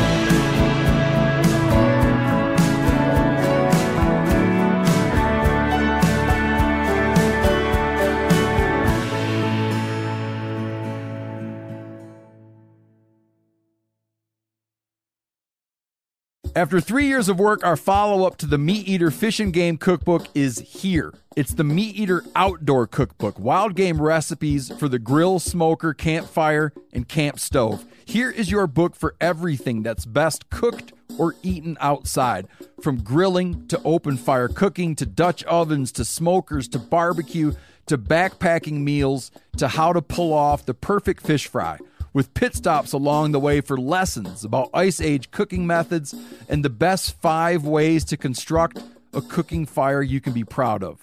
And of course, we're focusing on wild game and fish here with over 100 recipes, including stuffed venison burgers three ways, wild duck with aji verde sauce, a jerky made with cola, a gin and tonic made with fire charred lemons, and grilled frog legs made with a sticky sweet sauce. This ain't your normal cookbook, so be prepared to be surprised. Get your copy now.